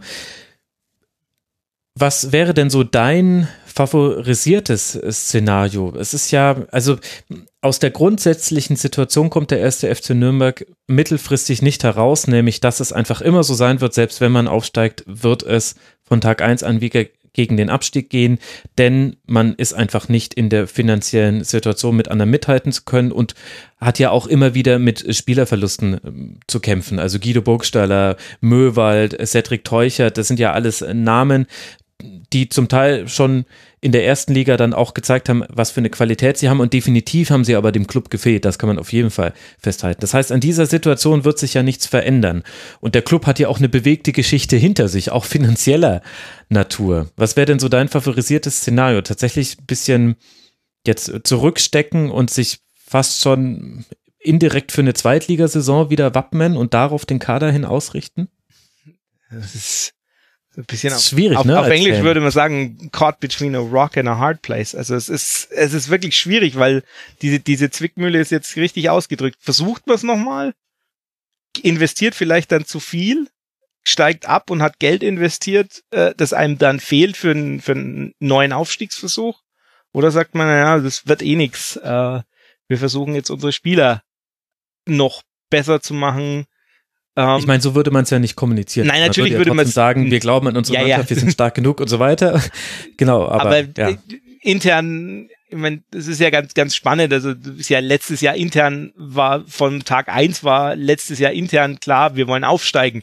Nach außen hat man das nie kommuniziert. Äh, also Michael Kölner hat irgendwann im, im Mai vor der Aufstiegssaison schon gesagt, er will aufsteigen. Also so, das äh, ganz interessant. Wäre jetzt interessant zu, zu wissen, was er jetzt sagt. Ähm, deshalb, also ich persönlich würde ich mich wahrscheinlich, aber ich bin äh, bin im echten Leben Beamter, ich bin ein vorsichtiger Mensch. Ähm, ich würde wahrscheinlich tatsächlich auch den Weg wählen, zu sagen, wir schauen, dass wir unsere Leute zusammenkriegen und versuchen, das Geld, das wir jetzt kriegen aus der Bundesliga-Saison mitzunehmen, damit einen Kader aufzubauen, der sofort wieder aufsteigt und dann versuchen, vielleicht nicht nur ein Jahr drin zu bleiben, sondern zwei Jahre. Ähm, also quasi die, weil die, der Aufstieg, das hatten wir ja gerade schon, der Aufstieg ist wahrscheinlich gar nicht also auf jeden Fall einfacher als dieses Jahr, wenn du mit Köln und Hamburg zwei Mannschaften hast, die wahrscheinlich äh, alles dominieren. Also das wäre wahrscheinlich, wäre das mein Ansatz, aber ich verstehe auch jeden, der sagt, das ist ja Schmarrn, wir können ja nicht, nicht, wenn wir jetzt mal oben sind, einfach sagen, wir lassen es bleiben. Ähm, ja, ja, ja, klar. Ja. Und das ist, ah, es ist schwierig. Es ist sehr, sehr schwierig und es, meine andere Überlegung ist halt, welchen Spieler kriegst du denn jetzt in der Winterpause, der einem auf das Level hebt, dass du sagst, jetzt hast du wirklich eine Chance. Also du musst ja quasi überlegen, irgendwie musst du das Zentrum stabilisieren. Das heißt, du brauchst irgendwie einen Chef im Mittelfeld, in welcher Form auch immer. Äh, wen kannst du da überhaupt holen? Äh, der, der zu einem 18. in der Bundesliga geht, der sich, der auch weiß, äh, ja, in, in Dortmund und in Leipzig haben die auf die Mütze gekriegt und die kommen jetzt alle dann auch noch zu Heimspielen.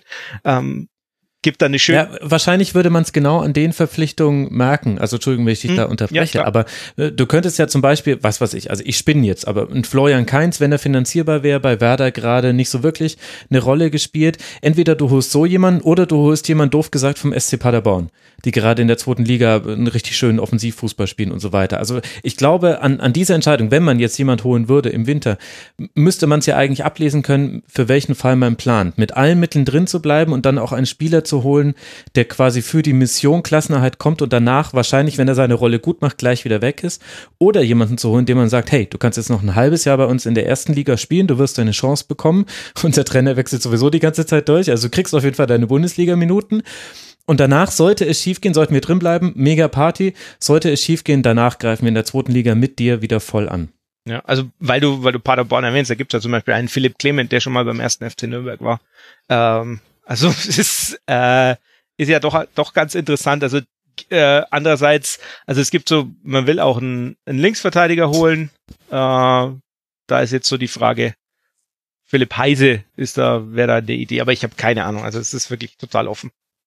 Wir, wir warten es einfach ab. Das ist jetzt, liegt jetzt auch nicht an uns zu spekulieren. Vor allem, äh, das Ganze hier wird noch vor Silvester aufgezeichnet. Wer weiß, was bis zum 4. Januar, wenn das hier zu hören sein wird, alles passiert ist. Flo, lass uns lieber mit etwas, mit etwas Handfestem weitermachen, nämlich mit deinem Küchenutensil. Was beschreibt für dich die Hinrunde des ersten FC Nürnbergs 2018, 2019?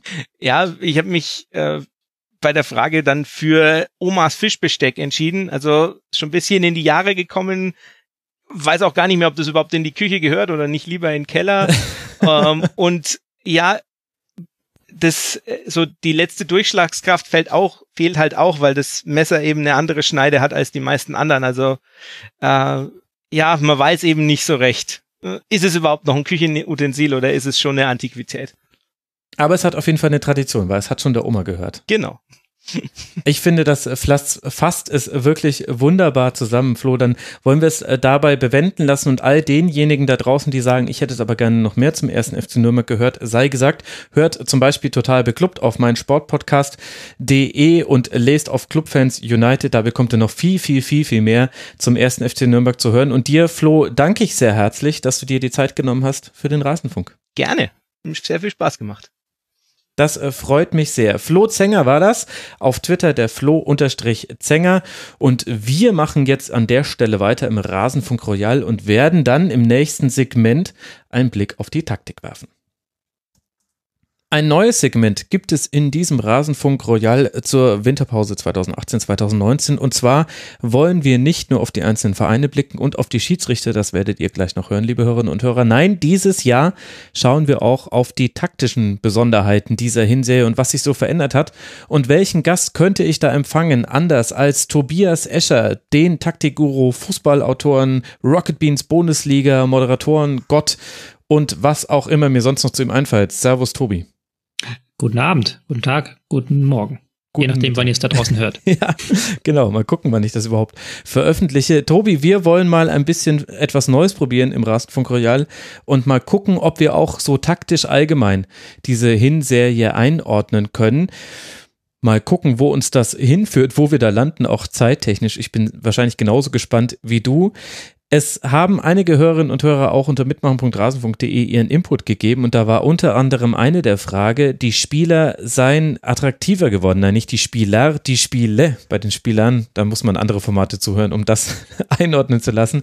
Würdest du denen denn zustimmen? Waren das äh, schönere Spiele, als wir sie in der letzten Saison gesehen haben in dieser Hinserie? Rasenfunk Royal Mode, das wäre doch auch mal eine Idee. ja, ja ich, einfach noch weitere Segmente. Ich habe ja sonst nichts zu tun gerade. ja, du, du hat, muss man dazu sagen, du hattest die Idee mit dem Taktiksegment. Ja, es ist ja. Nicht so, dass ich mich hier irgendwie versucht habe reinzuschleimen. So, nee, nee, überhaupt nicht. Ich schieb das Komm auch schon, länger bitte gib mir mir noch ein her. Segment. Nee, nee, ähm, ich fand es dieses Jahr attraktiver. Äh, ich fand die Spiele dieses Jahr attraktiver als im vergangenen Jahr. Schlägt sich auch ganz simpel, bevor wir jetzt hier in die Megatiefe einsteigen, ganz simpel schlägt sich in der Torstatistik nieder. Wir haben ähm, die zweithöchste Torrate pro Spiel in diesem Jahrtausend. Und ich finde, das merkt man auch. Ähm, ich finde, die Teams gerade in der oberen Tabellenhälfte spielen offensiver, denken offensiver, bringen mhm. mehr Spieler auch vor den Ball. Und ähm, das macht dann viele, nicht alle, nee, wohlgemerkt nicht alle, aber viele Spiele ansehnlicher. Ja, das ist quasi der einfache Befund mit den Toren. Jetzt hatten wir ja aber diese sehr, sehr defensive Weltmeisterschaft und der ging voraus eine noch defensivere Europameisterschaft. Jetzt gibt es diesen komischen Trend, dass man aus diesen wenigen Turnierspielen in einem K.O.-Modus immer glaubt, man könne Dinge ableiten für eine komplette Liga. Dem scheint ja gerade nicht so zu sein. Aber in der letzten Saison haben wir uns relativ häufig darüber unterhalten, dass die Mannschaften einen Fehlervermeidungsfußball spielen und defensiv sehr, sehr gut eingestellt sind. Liegt es denn jetzt daran, dass die Mannschaften jetzt offensiv besser sind oder sind vielleicht auch einfach die Abwehrreihen nicht so geschlossen wie im letzten Jahr? Muss ich vielleicht ein bisschen ausholen zu. Ähm, ich glaube, also wir hatten ja sehr lange Zeit von 2010 an eigentlich in der Liga eine vorherrschende ähm, Formation mitsamt Strategie. Das war ähm, ein 4-2-3-1 mit Umschaltfokus von Jürgen Klopp groß gemacht und dann von so ziemlich jedem Team kopiert, ist jetzt grob gesagt. Das wurde dann jetzt vor zwei Jahren so ein bisschen abgelöst von der Fünferkette, wo wir dann ja sehr viel ähm, drüber geredet haben, über den Trend zur Fünferkette. Ja. Und dann alle uns gefreut haben, hurra, kein 4-2-3-1 mehr. Musste man schnell feststellen, dass eine Fünferkette mit einem Mann mehr hinten natürlich noch eine Nummer defensiver ist. oh ja. So. Und letzte Saison gab es dann halt teilweise eine Phase in der Hinrunde, wo wo dann von ähm, 18 Teams, ich glaube 12 oder 13 mit Fünferkette gespielt haben und dann sich sehr viele Teams gegenseitig blockiert haben. Hm. Und was wir jetzt diese Saison erleben, ist, ähm, dass wir eine sehr viel höhere Vielfalt haben in den Formationen. Also es gibt noch viele Fünferketten, ja, aber es gibt auch wieder ähm, 4-2-3-1. Es gibt einen Trend zur Raute, zu dem wir später noch kommen werden. Es gibt ähm, das klassische 4-2-3-1. Und ähm, grundsätzlich ist es so, wenn zwei Teams mit unterschiedlichen Formationen gegeneinander antreten. Jetzt ganz auf ganz taktisch Basic Niveau. Wenn zwei Teams mit einer mit sehr ähnlichen Formationen sind, die sich gegenseitig noch spiegeln vielleicht sogar, dann hast du nirgendwo einen Vorteil. Dann lassen mhm. sich sehr einfach Mann gegen Mann Duelle herstellen, weil natürlich klar, beide Teams sind gleich aufgestellt, jeder hat einen Gegner zugeteilt, dann wird es häufig so ein Mittelfeldkick, wo sich die beiden Teams neutralisieren. Und in dieser Saison hast du es wieder, dass sehr viele Teams ähm, unterschiedlich aufgestellt sind und dadurch einfach ähm, dann irgendwo eine Lücke da ist für irgendjemanden. Ja. Das ist jetzt dieser, dieser Taktikfuchs-Befund. Das andere, was du in der Frage schon angedeutet hast, ist natürlich, was auch so ein bisschen damit einhergeht mit dieser höheren Flexibilität, dass die Abwehrspieler nicht mehr immer 100% in dem System vertraut sind. Mhm. Also es kommt häufiger vor, dass Abwehrspieler in Systemen spielen müssen, die, ähm, die in der Vorwoche dann im völlig anderen System gespielt haben und dann kommen, passieren solche Dinge wie, dass ähm, Frankfurt sieben Dinger gegen Düsseldorf einschenkt. Ja. Oder Nürnberg sechs. Das ist natürlich mit individuellen Unterschieden klar. Oder Leverkusen sechs gegen Werder, die da mit einer genau. äh, neu formierten Dreierkette genau. angetreten sind genau. und das hat halt gar nicht funktioniert. Genau, da sind natürlich individuelle Unterschiede, klar, aber du kannst halt immer zumindest auf ein 3-0, sag, ich sage immer, wenn du halbwegs vernünftig verteidigst, ist egal wie schlecht du bist, du kannst es auf ein 3-0 halten. Wenn du so ein einfaches, ja, wenn du einfaches 4-4-2 verschieben machst, das, das, ist ja das, was wir jedes Jahr bei der Weltmeisterschaft und bei der Europameisterschaft erleben. Ja. Wenn du halt perfekt so ein Verschiebesystem hast, alle Räume geschlossen, dann kann der Gegner so gut sein, wie er will. Da brauchst du keine Fußballer für. Das ist ja das berühmte Zitat von Ralf Rangnick. Geben Sie mir elf Leichtathleten und ich kann, ihn meine, kann sie mit meiner Viererkette spielen lassen. So. Ähm, und das hast du halt diese Saison, diese Automatismen nicht immer, weil die Trainer halt da gerne mal wechseln. Ja. Da muss ich aber, Tobi, die Systemfrage stellen, was ich schon immer mal machen wollte. Also Pep Guardiola sagt, Systeme sind für ihn nur Telefonnummern. Dieter Hecking ist auch dafür bekannt, dass er wahrscheinlich jetzt schon abgeschaltet hätte, wenn er dieses Segment gehört hätte, weil er sagt, darum geht's gar nicht. Letztlich geht es doch ja vor allem darum, wenn wir jetzt hier über 433, 4231, 442 sprechen, geht's ja darum, wie teile ich mir den Raum äh, auf dem Spielfeld auf mit dem Ball und gegen den Ball und wie macht's der Gegner und habe ich dann in einzelnen Zonen eben Situationen, wo eben zum Beispiel drei Mittelfeldspieler gegen zwei Mittelfeldspieler in einer Zone agieren und dann habe ich daraus einen natürlichen Vorteil. Das ist ja doch eigentlich das, worum es hier geht. Ja, das ist das, worum es geht, aber ähm, da müssen wir es dann vielleicht noch mal auf so dieses taktisch ist ja sehr abstrakt natürlich klar. Das geht immer davon aus so ein bisschen, dass da ähm, dass Mannschaften im Verbund funktionieren, dass es ein großer Verbund ist.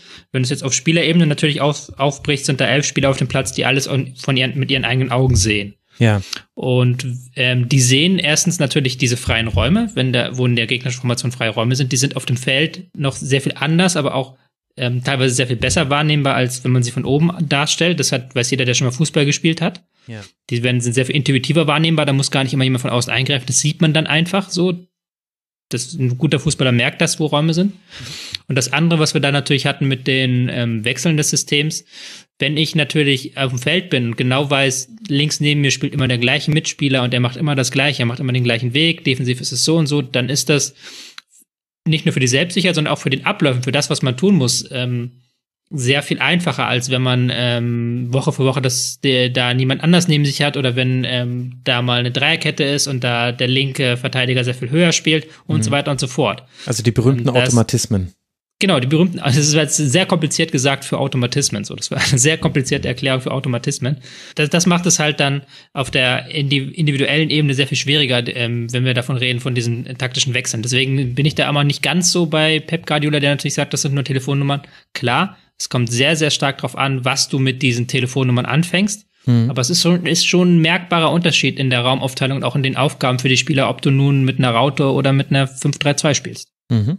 Okay, und da halten wir fest, da ist es jetzt einfach flexibler geworden. Wir haben mehr unterschiedliche Formationen. Wir haben auch zumindest gefühlt mehr Trainer, die innerhalb eines Spiels die Formation wechseln. Aber bevor wir dazu kommen, würde ich gerne noch die grundsätzliche Frage stellen. Wenn wir, wenn ich mit Systemfragen anfange, dann muss die nächste Frage eigentlich sein, haben wir denn jetzt auch mehr Teams, die einen Ballbesitz haben wollen? Das war ja das, was wir beide im Grunde ja lange kritisiert haben an der Bundesliga. Ja, ich denke schon, dass wir mehr Teams haben, die mit Ballbesitz etwas anfangen können und die auch Ballbesitz haben wollen. Ähm, die Zahl der Umschaltteams in der Liga ist natürlich immer noch hoch. Klar, es gibt Mannschaften wie RB Leipzig, die sich sehr stark darüber definieren. Mhm. Aber es gibt auch ähm, Werder Bremen, die hatten in, ich glaube, 15 von 17 Ligaspielen mehr Ballbesitz als der Gegner. Ist ja auch jetzt nichts, wo man Werder Bremen mit assoziiert in erster Linie, aber die spielen sehr stark auf Ballbesitz. Und du hast auch so, so Mittelklasse-Teams wie Wolfsburg, die überraschenderweise sehr viel Ballbesitz haben und sehr viel auch hintenrum spielen. Mhm. Ähm, du hast Gladbach, die das auch sehr, sehr stark können, die sich da sehr weiterentwickelt haben, die ein sehr spielstarkes Mittelfeld setzen. Also gibt es da schon drei, vier Teams mehr als sonst und vor allen Dingen ähm, nicht nur mehr im Sinne von, wir wollen einfach Beibesitz haben, blind, das, das bringt ja auch nichts. Wir erinnern uns an Peter Bosch, der damit ja auch gescheitert ist mit ähm, so einem dogmatischen Ballbesitzfußball. Aber auch wieder eine sehr flexible Form des Ballbesitzfußballs, eine sehr definierte Form des Ballbesitzfußballs, wenn man auf Werder Bremen guckt, die sehr klare Abläufe haben, aber vor allen Dingen auch auf Gladbach und Borussia Dortmund, die sehr genau wissen, was sie mit dem Ball wie anfangen wollen und wann sie auch das Tempo verschärfen müssen. Mhm. Genau, das wäre quasi so der nächste Punkt gewesen. Ballbesitz ist ja nicht gleich Ballbesitz. Also ein Ballbesitz äh, unter Pardadei bei Hertha in den letzten zwei, drei Jahren war ein anderer Ballbesitz, als ihn jetzt zum Beispiel dann Borussia Dortmund auspackt gegen einen tief stehenden Gegner.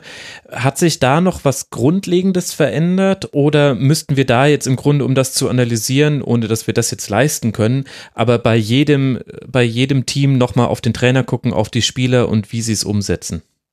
Mhm, die grundsätzliche Veränderung Gibt es schon teilweise, ja. Ähm, das ist dieser ähm, Metatrend, den man liegenübergreifend verfolgen kann, der so ein bisschen ausging von Napoli unter Sarri in den letzten Jahren, die ähm, sehr stark dieses, wir, wir reden ja immer sehr stark von diesem Unterschied Ballbesitzspiel, Umschaltfußball. Ja. So als wäre das so Gott gegeben, dass das zwei, dass das eine Engel, der andere Teufel sind, je nachdem, wie man Fußball sieht, ähm, als ob das so zwei polare, äh, äh, das eine bipolare Strömung ist. So.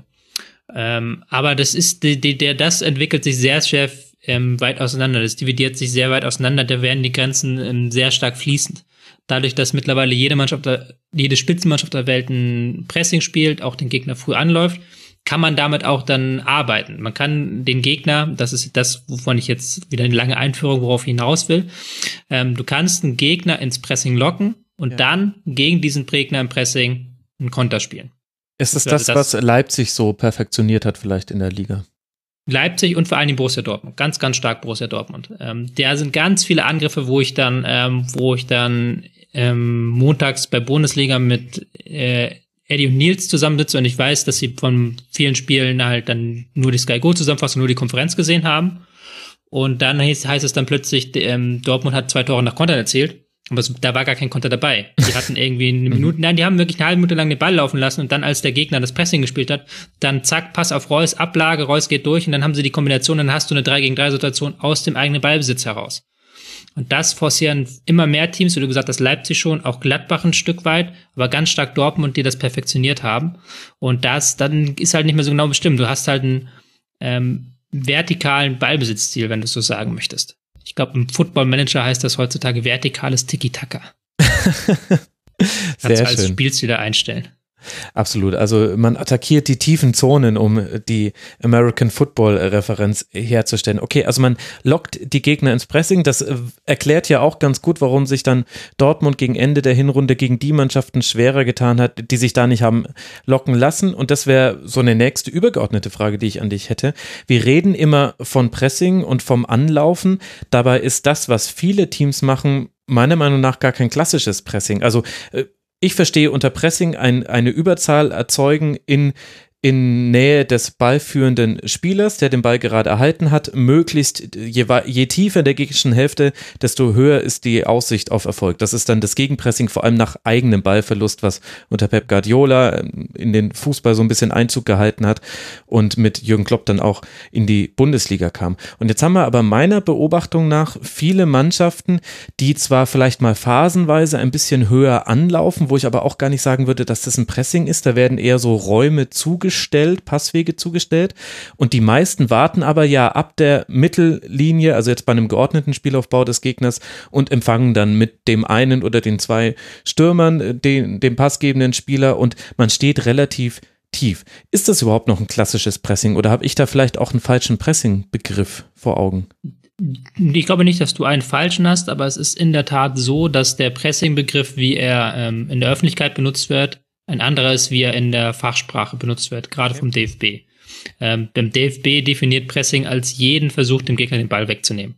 Also einfach nur Pressing übersetzt Druck ausüben. Genau. Okay. Äh, und dann wird unterschieden zwischen Angriffspressing, also wirklich das, was du jetzt meinst, im gegnerischen Drittel, mhm. in der gegnerischen Hälfte den Gegner stören. Und dann gibt's halt noch Mittelfeldpressing, also ab dem Mittelfeld den Druck aufbauen oder Abwehrpressing, also in der eigenen Hälfte aufbauen. Ähm, aber natürlich, ja, das, was du meinst, halt mit dem Angriffspressing, was ich aber auch persönlich ähm, umgangssprachlich einfach als Pressing bezeichne, weil das verständlicher ist, die meisten Leute verstehen, was du meinst. Ähm, das, das sehen wir gar nicht mehr so häufig. Das nutzen nur noch wenige Teams und dann auch nur noch sehr dosiert, also immer nur ein paar Minuten lang, um den Gegner mhm. wirklich ähm, zu jagen, weil es natürlich ähm, sehr kraftintensiv ist und auch natürlich, weil es genau den Gegnern diese Räume bietet, die er haben will dann teilweise. Mhm. Ähm, die, weil er genau halt jede Mannschaft weiß, wenn wir da nicht im Pressing genau perfekt arbeiten, dann können uns viele Gegner auseinander kombinieren. Es gibt nur noch wirklich jene, die, wenige Teams, da sind wir wieder bei Leipzig, die fast durchgehend ein Angriffspressing spielen. Mhm. Ja, interessant, diese Begriffsverwirrung, die es da in der medialen Berichterstattung gibt und dann eben hin zu taktischer Fachliteratur. Ja, Wobei, da würde ich ausnahmsweise die Medien mal rausnehmen, das ist halt der DFB, der diesen Begriff völlig anders benutzt als, glaube ich, alle anderen auf der Welt. okay. Wenn du in, ja, wenn du in England red, red, red, äh, bist, dann reden die Leute auch von Pressing. Von, dann ist das ein Angriffspressing. Ja, okay. Nur in Deutschland, das macht's halt genauer, da kannst du halt dann genauer bestimmen, so mit einem Satz, die Mannschaft hat ein Mittelfeldpressing gespielt. Ohne dass du dann sagen musst, sie hat ihr Pressing erst im zweiten Drittel oder sowas ausgeübt. Ja, klar, ich finde halt nur, dass Pressing eben einen Druck und eine Überzahl impliziert, die es eben dann häufig gar nicht gibt. Häufig heißt es einfach nur, wir warten in der eigenen Hälfte auf den Gegner und dann sind halt unsere Räume so besetzt, wie wir halt gegen den Ball spielen wollen.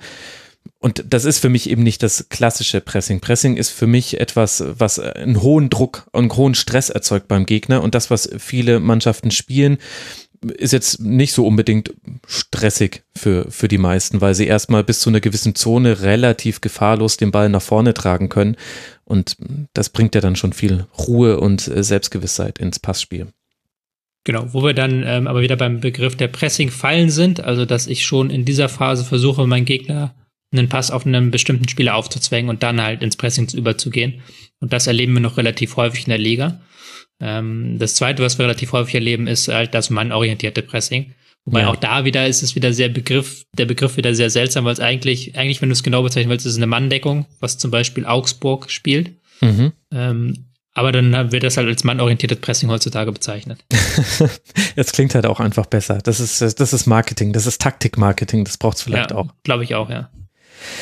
Würdest du denn sagen, dass das Passspiel mit Ball besser geworden ist in dieser Saison zur vorherigen? Spielen da auch andere Raumaufteilungen, wie man sie zum Beispiel in einem 4-3-3 hat, eine Rolle? Ja, das spielt natürlich eine Rolle, dass du im 4-3-3 eine sehr gute Raumaufteilung hast, dass auch viele Teams jetzt eine Raute nutzen, wo du auch für Pässe sehr viele Dreiecke herstellst. Das ist immer das Optimale. Mhm dass ähm, ein Spieler zwei Anspielmöglichkeiten hat und der Spieler dann wiederum zwei Anspielmöglichkeiten hat und so weiter und so fort, damit der Gegner das auch den Angriff nicht so leicht totstellen kann und ähm, die Raute ist sehr stark im Kommen in der Liga derzeit. Äh, ich glaube aber auch, dass es, dass es wieder nicht, kein, nicht unbedingt nur so ein Taktiktrend, sondern dass es jetzt wieder ein Metatrend, dass du mehr, ähm, dass die viele Clubs sich mehr trauen, Spielmacher beziehungsweise ähm, spielstarke Akteure einzusetzen, die vielleicht physisch nicht ganz so mithalten können. Okay. Gladbach hat natürlich das Paradebeispiel, die im mhm. äh, Mittelfeld auf Strobel, Hofmann und ähm, Neuhaus. Neuhaus setzen, genau. Mhm. Und dafür dann Zakaria oder ein Kramer eher von der Bank kommen. Das sind halt drei Spieler, die halt allesamt sehr schnell mit dem Ball aufdrehen, also ähm, sehr schnell mit dem Ball die Richtung ändern können, auch in Richtung Tor gehen können. Mhm. Und dann hast du natürlich da auch nochmal andere Möglichkeiten, nicht nur von den letztlich nicht gleich Passwinkel und sowas ähm, abgespaced ist, sondern einfach zu wissen, dass der Spieler den Ball verarbeiten kann, sich schnell schnell drehen kann und sehr schnell eine neue Passmöglichkeit schaffen kann. Einfach individuelle Stärke da wieder. Die hast du im Mittelfeld dieses Jahr bei vielen Clubs sehr viel stärker als in den vergangenen Jahren. Mhm. Da ist Mainz 05, finde ich, auch ein super Beispiel, die da eine Qualität haben. Das hätte man nicht für möglich gehalten, wenn man sich die Spiele in der letzten Rückrunde angeguckt hat. Da war das nicht zu erkennen, was da drin ist. Und trotzdem habe ich den Eindruck, der heilige Gral der Taktik ist ja neben dem Strafraum, klar, in den wollen alle, aber ist ja die zentrale. Ich glaube, die Zone 14 ist es bei Pep Guardiola, ich vergesse es immer, welche jetzt genau, aber gemeint ist quasi der zentrale Bereich vor dem Tor. Wenn man da den Ball- und Passoptionen hat, dann wird es sehr, sehr schnell sehr brenzlig, weil der Spieler sowohl den direkten Abschluss suchen kann, als auch den vertikalen Pass hat, der schwieriger zu verteidigen ist, weil wenn du nicht direkt den Fuß reinhalten kannst, dann ist der schon mal durchgerutscht. Ich habe aber dennoch den Eindruck, dass die die Zentralen bei den meisten Teams immer noch sehr gut abgeregelt sind. Und zwar un unabhängig davon, ob wir da eine 4-3-3-Mannschaft haben, die dann gegen den Ball, meistens spielen die dann auch ein 4-4-2 mit so einer Doppel-6 machen die meisten. Oder wir haben auch die Ultra-Defensiv-Varianten, haben wir jetzt auch gesehen, jetzt nicht so häufig in der Saison, mit so einem 5-3-2, wo du dann auch drei Sechser nebeneinander hast. Das hat, glaube ich, Düsseldorf in München gespielt und äh, Freiburg hat auch mal sehr, sehr, sehr das Zentrum abgesichert. Und meinem Gefühl nach ist das immer noch der eine Faktor, der im deutschen Fußball ausgeblieben ist, die Gefahr übers Zentrum. Siehst du da, also siehst du das genauso? Und wenn ja, kann sich das denn überhaupt verändern? Weil allein diese personelle Überlegenheit lässt sich ja nur mit hochriskantem Aufschieben aushebeln. Ja, ähm, da sind wir dann wieder bei dem Punkt Konterabsicherung. Hm. Du kannst natürlich in diesen, diese Zone spielen und diese Zone wie du es gerade vollkommen perfekt erklärt hast, da hast du die meisten Möglichkeiten, Tor zu erzielen. Klar, du hast die meisten Passmöglichkeiten, du hast die Möglichkeit, selber aufs Tor zu schießen. Wenn du auf dem Flügel bist, hast du meistens nur ein, ein zwei Passmöglichkeiten, die auch weit weg vom Tor sind. Deswegen immer versuchen, in diese Zone reinzukommen. Andererseits, wenn du da den Ball verlierst, hat der Gegner auch sofort sehr viele Möglichkeiten, den Konter zu starten. Mhm, über alle wenn du Seiten. Auf dem Flügel, mhm. Genau, wenn du auf dem Flügel den Ball verlierst, dann ist, kannst du den Gegner sofort unter Druck setzen. Die Seitenlinie ist da nebenan machst du das Tackling so, dass der Ball ins Ausgeht und die Dynamik ist schon weg. Das geht halt alles im Zentrum nicht. Das ist dann natürlich eine Frage der Konterabsicherung. Ähm, das zweite ist, du hast in der Liga relativ wenig Zähne aktuell.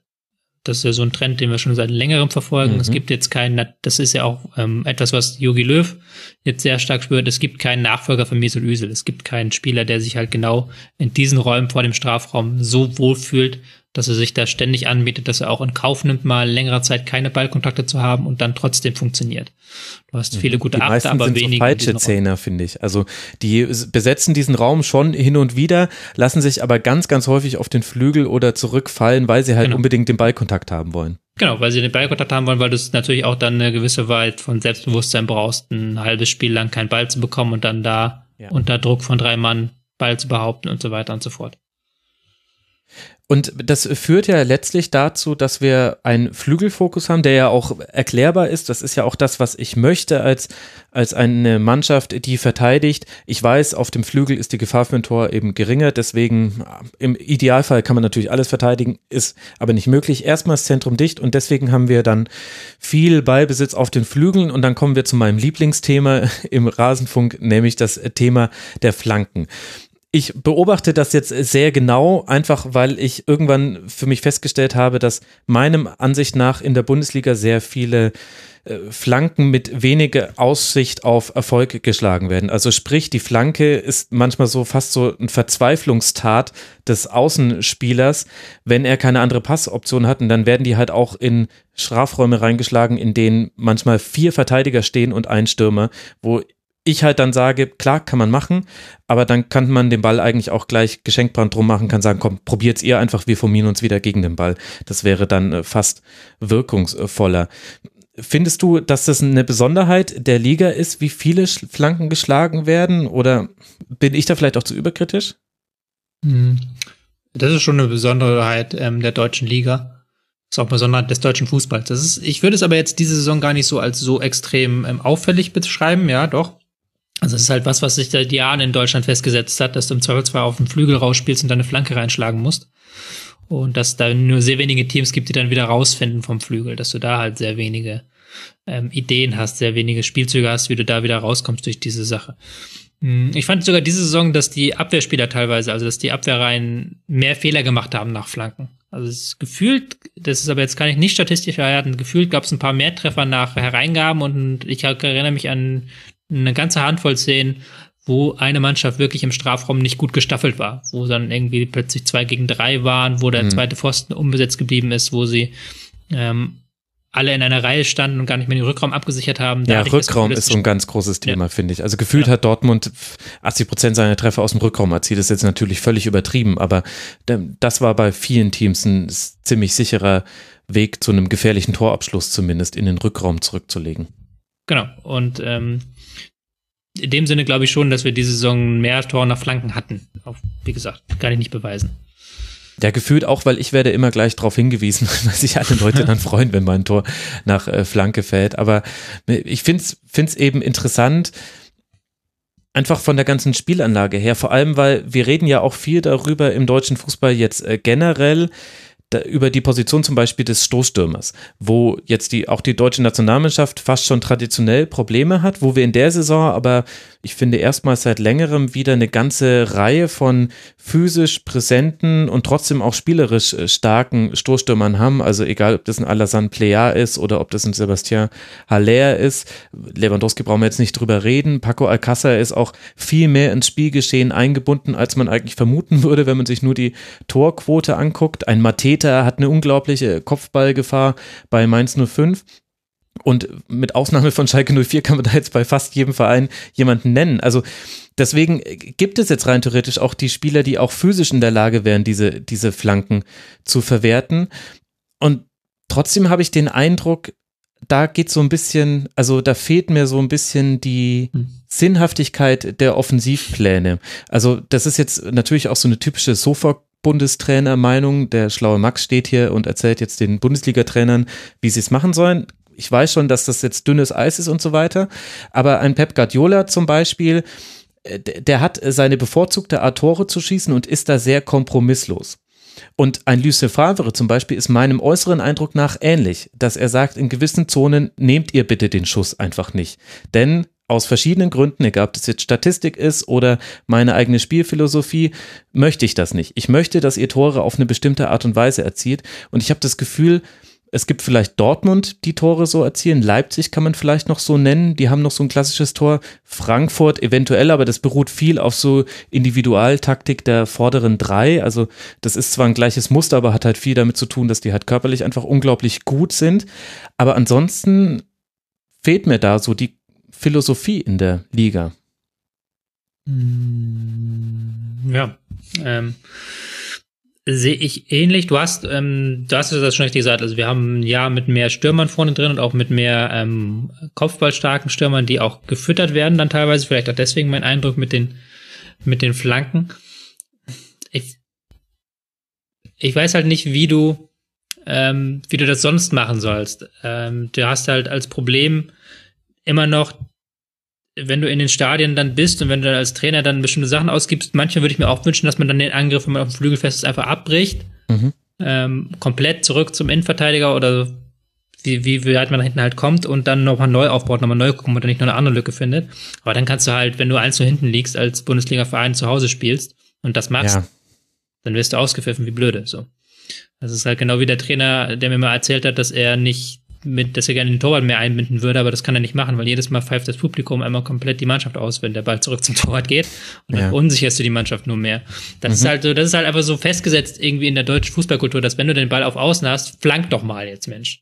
Ja. Bring den Ball doch mal rein. Ja, wir hatten das halt auch lang genug einen Horst Rubisch da drin stehen, oder? Genau, und das ähm, haben sie halt einige Mannschaften rausgebaut. Also das ist halt Dortmund immer das beste Beispiel, weil die halt genau diese Mechanismen haben, wie sie dann im Zweifelsfall auch an die Grundlinie kommen und von dort in den Rückraum reinpassen können. Ja. Da haben sich jetzt auch zuletzt mehr Mannschaften drauf angepasst, aber sie haben halt diese Mechanismen immerhin und das haben viele andere Teams nicht, dem bleibt dann nur die Flanke. Und dann, dann ja nicht mehr, äh, Bayern hat ja auch relativ viel geflankt an der Guardiola, das vergisst man ja gerne. Ja, das Aber stimmt. die haben, die haben dann sehr gut den zweiten Ball erobert. Also da konntest du ja. sicher sein, dass sie den zweiten Ball hatten. Da hatten sie eine gute Gegenheit, dann hatten sie den Ball nämlich genau im Zentrum dann da. Und da fehlt es mir dann auch manchmal so an dieser Besetzung um den Strafraum herum und auch im Strafraum. Also da müsste man, wenn man dann unbedingt diese Flanken haben möchte, dann müsste man es auch so trainieren, dass man da eine bessere, bessere Besetzung hat.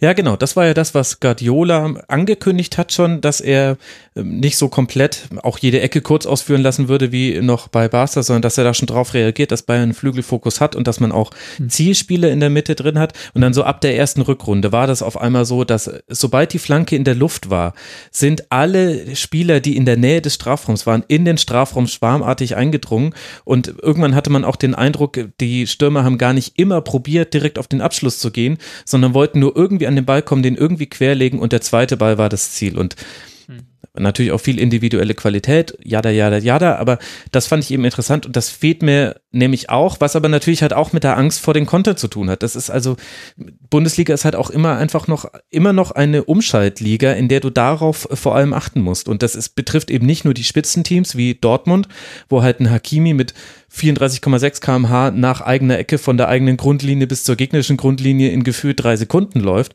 sondern das betrifft halt auch ganz, ganz viele andere Vereine, die das extrem gut können. Und deswegen ist ist da eben auch eine Gefahr drin, den Strafraum offensiv zu besetzen. Wenn du dann den zweiten Ball nicht kriegst, dann hast du halt auch viele Spieler, die vor dem Ball sind und nicht hinter dem Ball in der Rückwärtsbewegung. Volle Zustimmung. Ja, und dann ist jetzt aber dann die Frage, würden, werden da nicht die Teams jetzt in der Rückrunde drauf reagieren? Also so attraktiv jetzt viele Spiele in der Hinserie waren, ganz viel hatte auch damit zu tun, meinem Eindruck nach, dass, dass Seiten überladen wurden. Das war in der letzten Saison noch so, dass es manche Teams gemacht haben, also vor allem Augsburg hat das immer ganz gut hinbekommen. Inzwischen ist es aber auch bei Dortmund ein ganz wichtiger Faktor, dass auch nicht immer die gleiche Seite, aber es wird eben versucht, eine Überzahl herzustellen, situativ. Und wenn das nicht gelingt, dann spielt man wieder eine Verlagerung und versucht es auf dem anderen Flügel. Das ist jetzt dann der Dortmund-Style, die haben so viel Ballbesitz. Bei anderen Vereinen ist es so, die müssen dann äh, verlieren dann meistens den Ball, müssen erstmal wieder verteidigen, dann probieren sie es mit dem nächsten Angriff neu. Aber auch das ist ja in der Theorie nach kann man da ja drauf reagieren. Und wir erleben es ja auch, dass wir immer mehr Trainer haben, die innerhalb eines Spiels manchmal schon nach der ersten Viertelstunde etwas sehen und dann sagen, okay, wir stellen jetzt um und da habe ich das Gefühl, reagieren die Trainer in der Regel, wenn sie nicht in Rückstand geraten, immer defensiv. Also sprich, ich habe mhm. gesehen, oh, die haben da einen Raum, den sollen sie nicht haben. Jetzt verändere ich meine Formation so, dass wir das wieder löschen, diesen Vorteil. Mhm. Und könnte das jetzt dann nicht in der Rückrunde dazu führen, dass sich all das, was wir jetzt gerade loben und positiv sehen, wieder ein bisschen nivelliert? Ähm, ja, wir erleben es ja schon so ein bisschen. Ähm, die, Tor, die Torquote war am Anfang der Saison noch höher als jetzt. Also die letzten Spieltage, jetzt mhm. ging es wieder zum Ende der äh, Hinrunde, aber da waren dann auch einige müde. Und aber ähm, zwischendurch ist sie wieder stark gesungen. Da hatten wir wieder so Spieltage, wo relativ wenig Tore gefallen sind. Und du erlebst es halt auch bei diesen Teams, die wir gerade gelobt haben, weil sie zwischendurch mal besonderen Fußball gespielt haben. Dazu gehört natürlich Werder Bremen mit dem Ballbesitzfokus, dazu gehört aber auch ähm, Eintracht Frankfurt sehr stark, die ja einen extrem offensiven Stil, extrem viele Spieler von den Ball gebracht haben, ähm, dass diese jetzt so ein bisschen gestrauchelt haben zuletzt. Also dass diese zuletzt nicht mehr an diese Leistungen rangekommen sind, eben weil Teams sich darauf eingestellt haben, eben weil Teams jetzt wieder sehr ähm, genau hingeguckt haben, wie kriegen wir es hin, dass diese Flügelüberladung nicht hinhauen, wie kriegen wir es hin, dass wir vielleicht auch mal tief stehen. Jetzt auch gegen Dortmund hat man das ja sehr stark gesehen, wie Düsseldorf da den Sieg sich ergaunert hat, indem sie halt Dortmunds Offensive komplett lahmgelegt haben, was völlig legitim ist, aber das ähm, ist etwas, mit Dortmund dann auch in der Rückrunde häufiger klarkommen muss. Mhm. Ähm, da glaube ich schon, dass wir so eine Rückbesinnung haben, wieder haben werden auf eine Defensive, dass auch Teams wie Bayern München, ähm, die vielleicht von der WM ein bisschen gestresst waren, wo manche Spieler noch gestresst waren von der WM, dass diese jetzt wieder zurückkommen und ihren klassischen Stil wieder besser durchdringen können.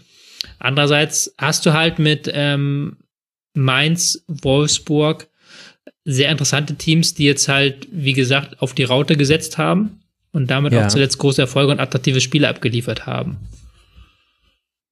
Ja, okay. Und damit haben wir auch wieder eine neue Formation, die auch wieder andere Gegenmaßnahmen erfordern würde. Also eine Raute ist ja klassischerweise zumindest über den Flügel attackierbar und mit Verlagerung kann man da dann ein paar Lücken sich oft raus kombinieren. Wenn ich jetzt mal so gucke, was ich vor der Saison dachte, was wir sehen würden und was jetzt eingetreten ist, dann fehlt mir eine Sache komplett, die die WM geprägt hat, nämlich einstudierte Standardsituationen und auch Tore nach Standards.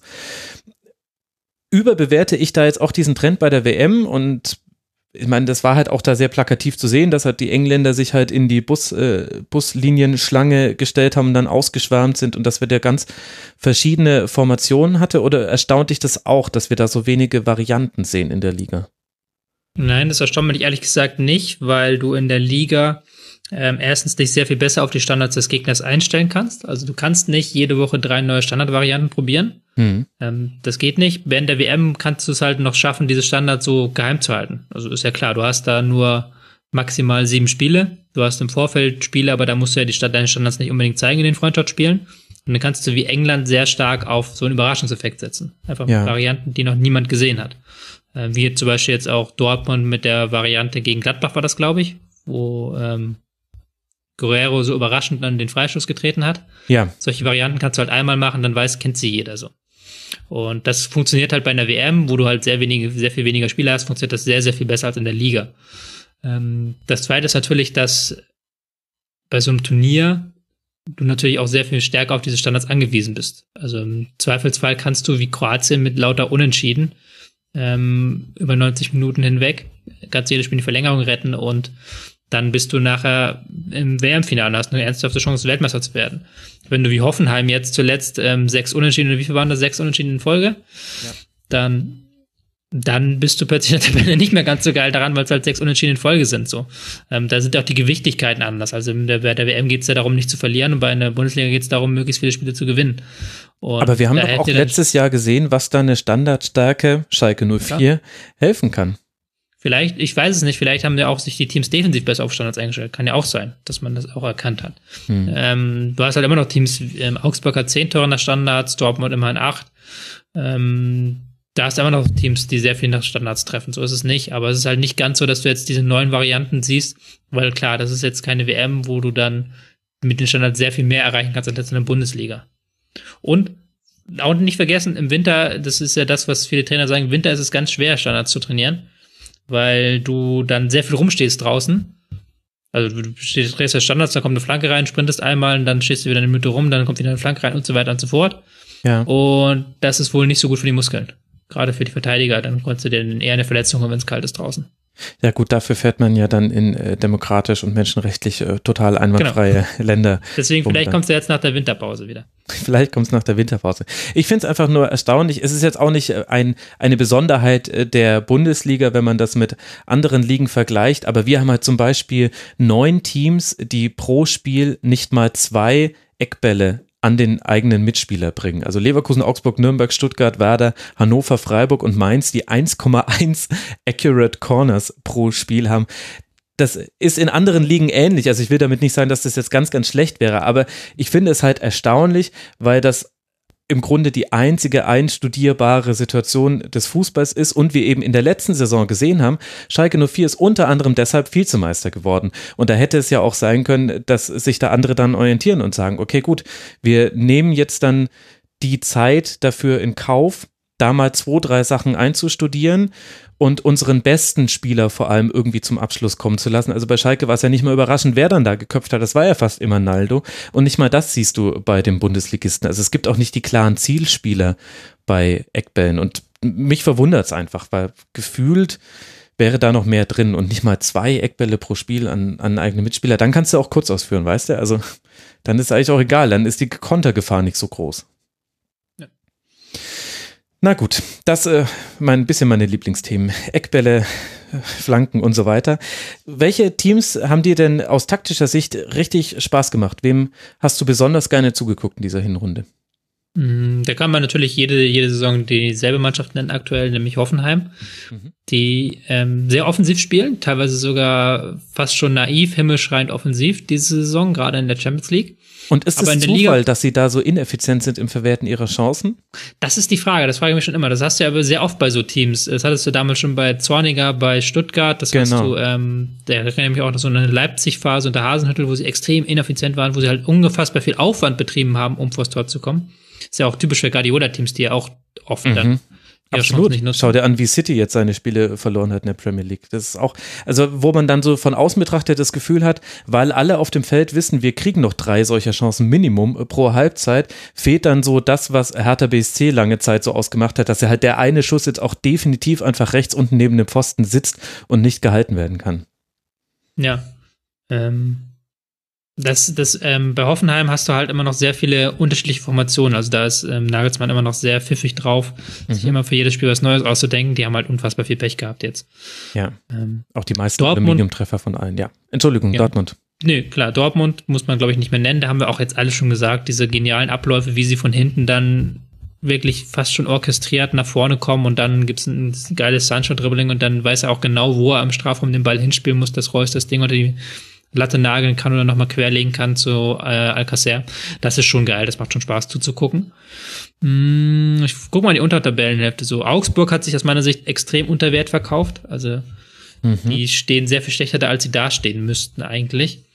Da haben einige sehr schöne Spiele gezeigt, haben dann auch ähm, guten, also das, was du immer sagst, Flanken, die nicht ankommen, Flanken, die sinnlos sind, das hat Augsburg, äh, hat natürlich die meisten Flanken, glaube ich, der Liga, so nach Bayern aber das sind qualitativ hochwertige Flanken, allein das weil stimmt. Philipp Max ja sehr geile Flanken schlagen kann. Mhm. Und daraus haben sie dann sehr viel kreiert. Ähm, die haben sich sehr, haben aber wieder sehr viel Aufwand für sehr wenig Ertrag gehabt. Ja, da habe ich tatsächlich den Eindruck, dass man das auch an der Person festmachen kann. Den fehlt halt der Knipser, über den wir äh, vorhin schon gesprochen haben. Finn Bogerson wäre es, hat aber zu selten gespielt. Gregoritsch hat unglaublich viele Abschlüsse, aber dem hat dann auch so manchmal ein bisschen das Pech gefehlt und ich erkenne da die Tendenz, seit Hermann Galan achte ich immer darauf, wird die Flanke gegen die Laufrichtung des Torhüters geköpft oder wird sie mit der Laufrichtung gekopft? Mhm. Und das wird mir so ein bisschen, also Gregoritsch macht es nicht allzu häufig, dass er gegen die Laufrichtung köpft, was eben rein statistisch gesehen und von der Erfahrung her tatsächlich auch eben das, der schwieriger zu haltende Ball für den Torhüter ist. Genau, also ja. Da merkt man dann, glaube ich, quasi auch, äh, dass du den einen Zielspieler vorne drin brauchst, der dann auch mit einer Flanke umgehen kann. Auch wenn sie wirklich sehr, sehr akkurat kommen. Also Augsburg hat pro Spiel na gut, es sind, ach nee, jetzt bin ich auf die Accurate Corners gegangen. Ich dachte mir gerade schon, das war alles äh, völlig, äh, völlig falsch. Augsburg hat die fünf, fünf ähm, punktgenaue Flanken pro Spiel. Nee, tatsächlich sind sie auf Platz neun damit in der Liga. Erstaunlich. Oh. Ja, hätte ich auch besser eingeschätzt. Aber sie hatten eine sehr, hatten so eine Durchhängerphase auch in dieser Statistik zwischendurch, als es nicht so lief. Okay, also Augsburg hat sich unter Wert verkauft. Wer gefällt dir da unten drin noch? Wann nennst du endlich Schalke 04, Tobi? Gar nicht mehr, ähm, tatsächlich. Ähm, äh, das fand ich ja so schön, dass ähm, als Heidel gesagt hat, er hat ähm, Tedesco verteidigt, was ich auch richtig finde. Ich will jetzt hier nichts gegen Tedesco anstimmen. Aber dann hat er irgendwie gesagt, vor einem halben, äh, halben Jahr fand ganz Deutschland den Trainer noch geil. so, so, welchem Deutschland hat der gelebt? Wir hatten doch diese, auch diese, nicht, diese riesige Debatte mit Sammer, der halt dann doch Schalke niedergemacht hat, noch als sie Vizemeister geworden sind, so. Absolut. Wir haben eigentlich den ganzen Sommer haben wir damit verbracht, oh, wie schlecht Schalke eigentlich ist, oh, wieso die eigentlich Vizemeister werden, so. Ja, gut, gar nicht ist, böse gemeint ist. Ja, das ist wie der Umbruch, den Uli Hoeneß beim FC Bayern erkennt. Das sind genau. einfach so das Wahrnehmungs so, Das sind so Meinungen, die, da bist du ganz tief in der Filterblase drin, glaube ich. Hm. Ähm, ja, Schalke hat halt, ich finde gar nicht, das ist ja das, der klassische Satz, den du zu Schalke sagst, ich finde gar nicht, sie spielen so viel schlechter als letzte Saison. Wobei sie spielen schlechter als letzte Saison. Auch taktisch sind sie nicht mehr in dieser Perfektion drauf, auch weil sie wieder viel System gewechselt haben. So. Ähm, aber sie spielen immer noch, defensiv spielen sie immer noch sehr gut, aber vorne machen sie halt die Tore nicht, weil halt ihre Standards nicht funktionieren, ja. weil sie zu selten 1-0 führen gehen und dann ist dann halt Schalke, steht dann blöd da. So, das ist auf den ganz einfachen Nenner gebracht. Und ich finde, da kannst du auch ein bisschen was taktisch Schönes entdecken. Die haben, gerade wenn du halt so auf Defensivfußball stehst, ist dann und auch ähm, auf im Raum verschieben, jetzt gar nicht so sehr auf Manndeckung. Äh, wenn du sagst, ich mag es, wenn ähm, so ein elf Männer perfekt orchestriert über den Rasen laufen, dann hast du bei Schalke immer noch den meisten Spaß in der Liga. Tatsächlich. Ich fand es gar nicht mehr so wohl orchestriert äh, gegen den Ball, weil in meinem Gefühl nach die, also in der letzten Saison ging es bei Schalke 04 wirklich, nicht nur sprichwörtlich, sondern es ging wirklich bei den Stürmern los. Und dann, und die haben schon mit ihrem Anlaufverhalten, von welcher Seite sie die ballführenden Spieler angelaufen sind, haben die quasi schon das Signal gesetzt, wo wollen wir jetzt, dass der Gegner hinspielt? Und alle anderen im, im Rückraum der Stürmer haben sich quasi schon dementsprechend platziert. Und in der Saison ist mir das mehrfach aufgefallen in Spielen, gerade wenn Schalke zurücklag, dass da nicht mehr alle dasselbe Memo gelesen hatten. Da, dass da auf einmal die beiden Stürmer, wenn sie im 4-4-2 gespielt haben, so diagonal von links nach rechts angelaufen sind und auf einmal schiebt hinten der, der linke Außenverteidiger, schiebt nach links raus. Wo ich denke, nein, das, das, das wollt ihr doch jetzt gerade gar nicht. Wolltet ihr nicht eigentlich was anderes?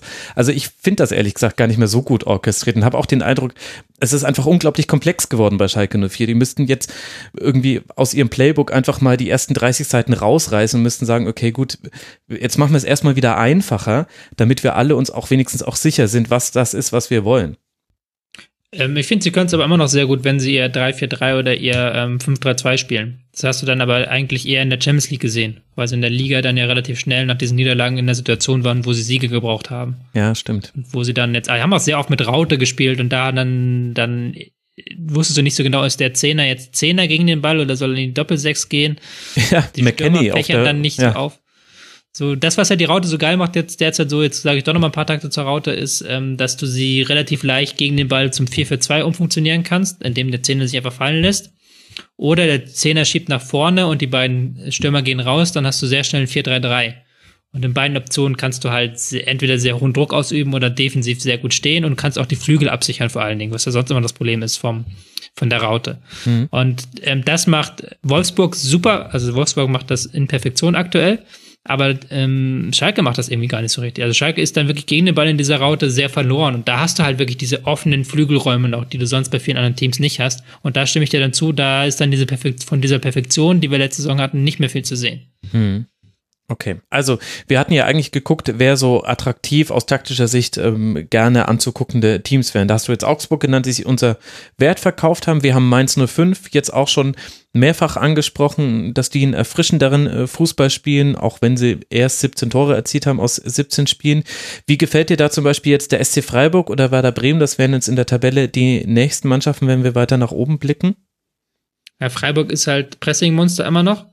Ähm, die können halt mit einem äh, System, mit einem Systemumstellung auch im Spiel eher Pressing komplett einmal auf links drehen und dann wirklich hohen Zugriff ähm, erzeugen. Mhm. Können das sowohl im 4-4-2 klassisch, ist der Streichs eigentlich Streichs Haus ähm, Leib- und Magensystem, können aber auch mit einem 5-3-2 sehr gut gegen den Ball arbeiten das ist halt für mich so eine typische Freiburger Saison, haben dann halt nochmal dann ähm, vorne wieder ein bisschen was gewonnen, fand ich, mit Waldschmidt auch, mit Niederlechner, der lange Zeit gefehlt hat. Mhm. Ähm, das funktioniert aus meiner Sicht besser, die kommen gut ins letzte Drittel rein. Wo ich mir dann manchmal denke, die sind ganz gut im letzten Drittel, das sollte man mal mit Mainz kombinieren. Und Mainz, finde ich, ja, spielt richtig geilen Fußball bis zum bis letzten zum Drittel. Letzten Drittel da, ja, wirklich. Da mhm. geht dann der Ball immer irgendwie auf den Flügel raus. Da mhm. trauen sich dann immer nie ins Zentrum rein, obwohl sie eigentlich eine so eine gute Besetzung haben da. Ja, oder dann sie schießen dann wieder völlig überhastet aus der ja, Distanz, was sie am Anfang der Saison gar nicht gemacht haben. Da gab es wohl auch eine Ansage von Sandro Schwarz vor einem irgendwie siebter, achter Spieltag, ich weiß gerade nicht mehr ganz genau. Da hieß es dann, dass er wieder gesagt hat, hey, wir müssen auch einfach mehr Abschlüsse nehmen, sonst können wir nicht mehr Tore erzielen als die sieben, die wir jetzt bis jetzt haben. Und seitdem ballern sie wieder fast ein bisschen zu oft aus dem Rückraum, so wie in der letzten Saison, wo Mainz 05 die Mannschaft war mit den meisten Distanzschüssen aller Bundesligisten. Und letzte Saison hatten sie nicht so viele andere Passoptionen vorne drin. Und jetzt haben sie sie eigentlich. Und bei, bei Mainz 05 tut es manchmal tatsächlich weh, darauf zu achten, wer noch anspielbar gewesen wäre im mhm. vorderen Drittel. Ja. Aber sind halt ähm, noch sehr jung, kann ja kommen. Und ähm, Werder Bremen ordne ich dann da direkt eigentlich ein bei Mainz so in diese Richtung. Mhm. Auch extrem guter Stil. Ähm, haben versuchen alles flach zu lösen, was geht. Selbst gegen äh, Leipzig haben sie versucht, flach hinten rauszuspielen, wo sie es dann halt hinbekommen haben, Tor nach eigenem Abstoß zu bekommen. Mhm. Was, ähm, wo Leipzig sich auch wahrscheinlich so gefreut hat. Seit Jahren spielt keiner gegen Leipzig irgendwie einen Abstoß flach aus und dann haben sie. Ja, vor allem ins Zentrum flach aus. Wenn du ja, flach auf dem Flügel spielst, da kann nicht ganz so viel passieren, aber du spielst ihn ins Zentrum und fängst dann ein Tor bei eigenem Abstoß, wo der Stürmer auch noch deinen Schlussmann um, umkurven kann. Also das ja, war schon. Genau. Aber sie versuchen halt wirklich alles flach zu lösen ähm, und haben jetzt auch sich in dieser Raute gefunden so ein bisschen und ähm, gucken, dass sie damit jetzt ein bisschen aus dieser Krise, in der sie zuletzt waren, rauskommen. Das gefällt mir eigentlich auch ganz gut. Also gerade diese Mittelklasse-Teams, die ja eigentlich sonst immer so für langweiligen Fußball standen, das tun sie in dieser Saison gar nicht, finde ich. Also du hast ja auch mit Leverkusen so einen extrem ähm, wechselseitige Schwert, die jetzt auch nochmal in der Rückrunde sehr interessant werden mit äh, Peter Boss, wo man gucken kann, was hat der gelernt aus seiner Dortmund-Zeit. Mhm. Also da, da, das, das, das macht die Liga an, an und für sich interessanter, weil ansonsten letzten Jahr konntest du immer sagen, wenn nicht gerade Bayern Dortmund ähm, Beteiligung ist, ist jetzt ganz überspitzt gesagt, werde ich auch ganz viel Kritik bekommen, aber da passiert halt nicht viel. So, ähm, das ist die Saison gar nicht mehr so. Die Saison kannst du auch irgendwie, ähm, kann auch sein, dass du bei Fortuna Düsseldorf gegen ähm, gegen Mainz 05 halt was taktisch Geniales entdeckst. Ja, ja, das stimmt. Das Gefühl habe ich auch. Vor allem sind auch die Trainer weniger dogmatisch. Also Fortuna Düsseldorf ist da ein sehr gutes Beispiel dafür, wie Friedhelm Funkel auch innerhalb der Hinserie so gefühlt zweimal die grundsätzliche Ausrichtung einfach verändert hat. Und, und das dann hinten raus auch Erfolg hatte. Da kommt dann auch Spielglück mit dazu. Also so ein John Zimmerschuss muss auch einfach mal reingehen alles völlig klar, aber das finde ich interessant. Also wir haben ganz wenige so richtige Sturköpfe, die auf ihrer Taktik beharren und auf nichts anderem. Ich nenne dir jetzt mal vier Vereine, Tobi, und du musst mir sagen, wer von denen dich in dieser Saison taktisch am meisten überrascht hat. Hertha BSC, Eintracht Frankfurt, VfL Wolfsburg, Borussia Mönchengladbach. Hm. Tatsächlich Hertha BSC ähm, sortiere ich auf Platz 4 ein, auch wenn die sehr geil am Anfang der Saison gespielt haben, sehr spielstark auch, ähm, auch sehr viel übers Mittelfeld gelöst haben. Das haben sie dann Mitte der Hinserie komplett sein gelassen. Irgendwann sind sie wieder auf den relativ alten Stil umgefallen. Aber das, das hat sich auch schon angedeutet in der letzten Saison, deswegen waren die für mich nicht so mega überraschend. Ähm, hat ja auch ein bisschen auch, mit Spielern zu tun. Also wenn Grujic ja, verletzt ist und die komplette Innenverteidigung genau, wenn du mit Grujic, Allen Meyer spielen kannst und ähm, dass sie mehr durchs Zentrum spielen und mehr ähm, weniger die Flügelwege suchen, ist schon seit Arne Meyer da ist eigentlich so. Mhm. Ähm, Eintracht Frankfurt hat mich auch nicht sehr überrascht, weil ich Hütter so ein bisschen schon verfolgt habe in, äh, in Österreich und der Schweiz und daher so auch wusste, dass das sehr gut funktionieren kann, dass das sehr offensiv ist, dass er aber auch ähm, dann das mit einem genialen Gegenpressing, mit einem genialen Konterabsicherung versieht. Das hat mich jetzt auch nicht so mega überrascht, dass er dann ähm, so konsequent war, auf die Fünferkette umzustellen. Das hat mich schon überrascht. Also das mhm. fand ich auch sehr gut, dass er da nicht dogmatisch geblieben ist, so ich bleibe jetzt bei meinem 4 für 2, sondern Hasebe wieder in die Abwehr rein. Mhm. Das hat gut funktioniert. Ähm, auf Rang 2 Wolfsburg. Okay. Tatsächlich. Weil ähm, Erstens, weil die viel Ballbesitz haben, was mich auch immer noch sehr stark wundert. Ja, absolut. Ich glaube, da sind sie auf Platz drei sogar aller ja, Bundesligisten im Ballbesitz. Ja, weil sie halt viel hintenrum spielen und dann halt auch Angriffe abbrechen und dann aber auch immer noch einen relativ hohen Flügelfokus dann hatten, bis vor einigen Wochen. Ähm, und jetzt halt diese Raute spielen, die ich jetzt auch ähm, nicht unbedingt ähm, Labadia zugetraut hätte. Mit mhm. Doppelsturm, Wichor, Skincheck, die beide sehr gut harmonieren. Das macht sehr viel Spaß mit anzugucken. Ein Mimedi, der aus dem Rückraum kommt und dann auch ein Dreiermittelfeld, das gut funktioniert. Und sie haben halt auch die Außenverteidiger, um das zu spielen. Also gerade ja. jetzt William, der, der sehr offensiv und sehr weit nach vorne geht. Mhm. Das finde ich funktioniert sehr, sehr gut. Ähm, aber wir sind ja bei Überraschungen so und Überraschung ist natürlich Borussia Mönchengladbach, dass die halt jetzt nochmal auf diesen ähm, auf diesen spielstarkes Zentrum, Schrägstrich Ballbesitz, Fokus aufspringen, das hätte ich nicht gedacht, dass Hacking das tut. Das hätte ich nicht gedacht, dass Hacking ähm, sagt, okay, wir spielen jetzt mit einem Hofmann, Neuhaus, Strobel im Mittelfeld. Das hat mich richtig überrascht im positiven Sinne. Ja. Und welche Rolle spielt da Alassane Plea? Also, dass man mal einen Stoßstürmer hat, den man auch auf den Flügel stellen kann, der auch wirklich fit war. Also, Gladbach hatte schon immer relativ gute Stürmer, aber jetzt nicht so die klassischen Abschlusstypen, halt Raphael Stindl, aber auch in dieser Hinserie ja wieder verletzt. Und ich frage mich, hätte diese, diese Umstellung im äh, Gladbacher Spiel auch funktionieren können, wenn vorne nicht jemand wie Plea so ein bisschen die Konstante gewesen wäre, neben einem Hazard, der halt auch wesentlich torgefährlicher ist als in den letzten Jahren. Ich muss es gerade mal nachgucken. Ich glaube, Player hat zuletzt gar nicht mehr so oft getroffen. Ähm, aber es stimmt halt schon, dass Player natürlich mit seinem ähm, Drang zum Tor nochmal eine neue Note in das Spiel gebracht hat. Das war gerade an den ersten Spieltagen wichtig. Ähm, da hat man ihn noch als Stürmer eingebunden, da war er auch noch sehr stark eingebunden in das Angriffsspiel. Ähm, dann ist er ja auf den Flügel gewechselt, wie du gerade schon richtig gesagt hast. Und das war dann nochmal so eine ganz andere taktische Ausrichtung, wo man dann sehr klar wusste, in welche Räume bauen wir das Spiel auf, in welche Räume müssen wir reinkommen, damit Player zum Abschluss kommt.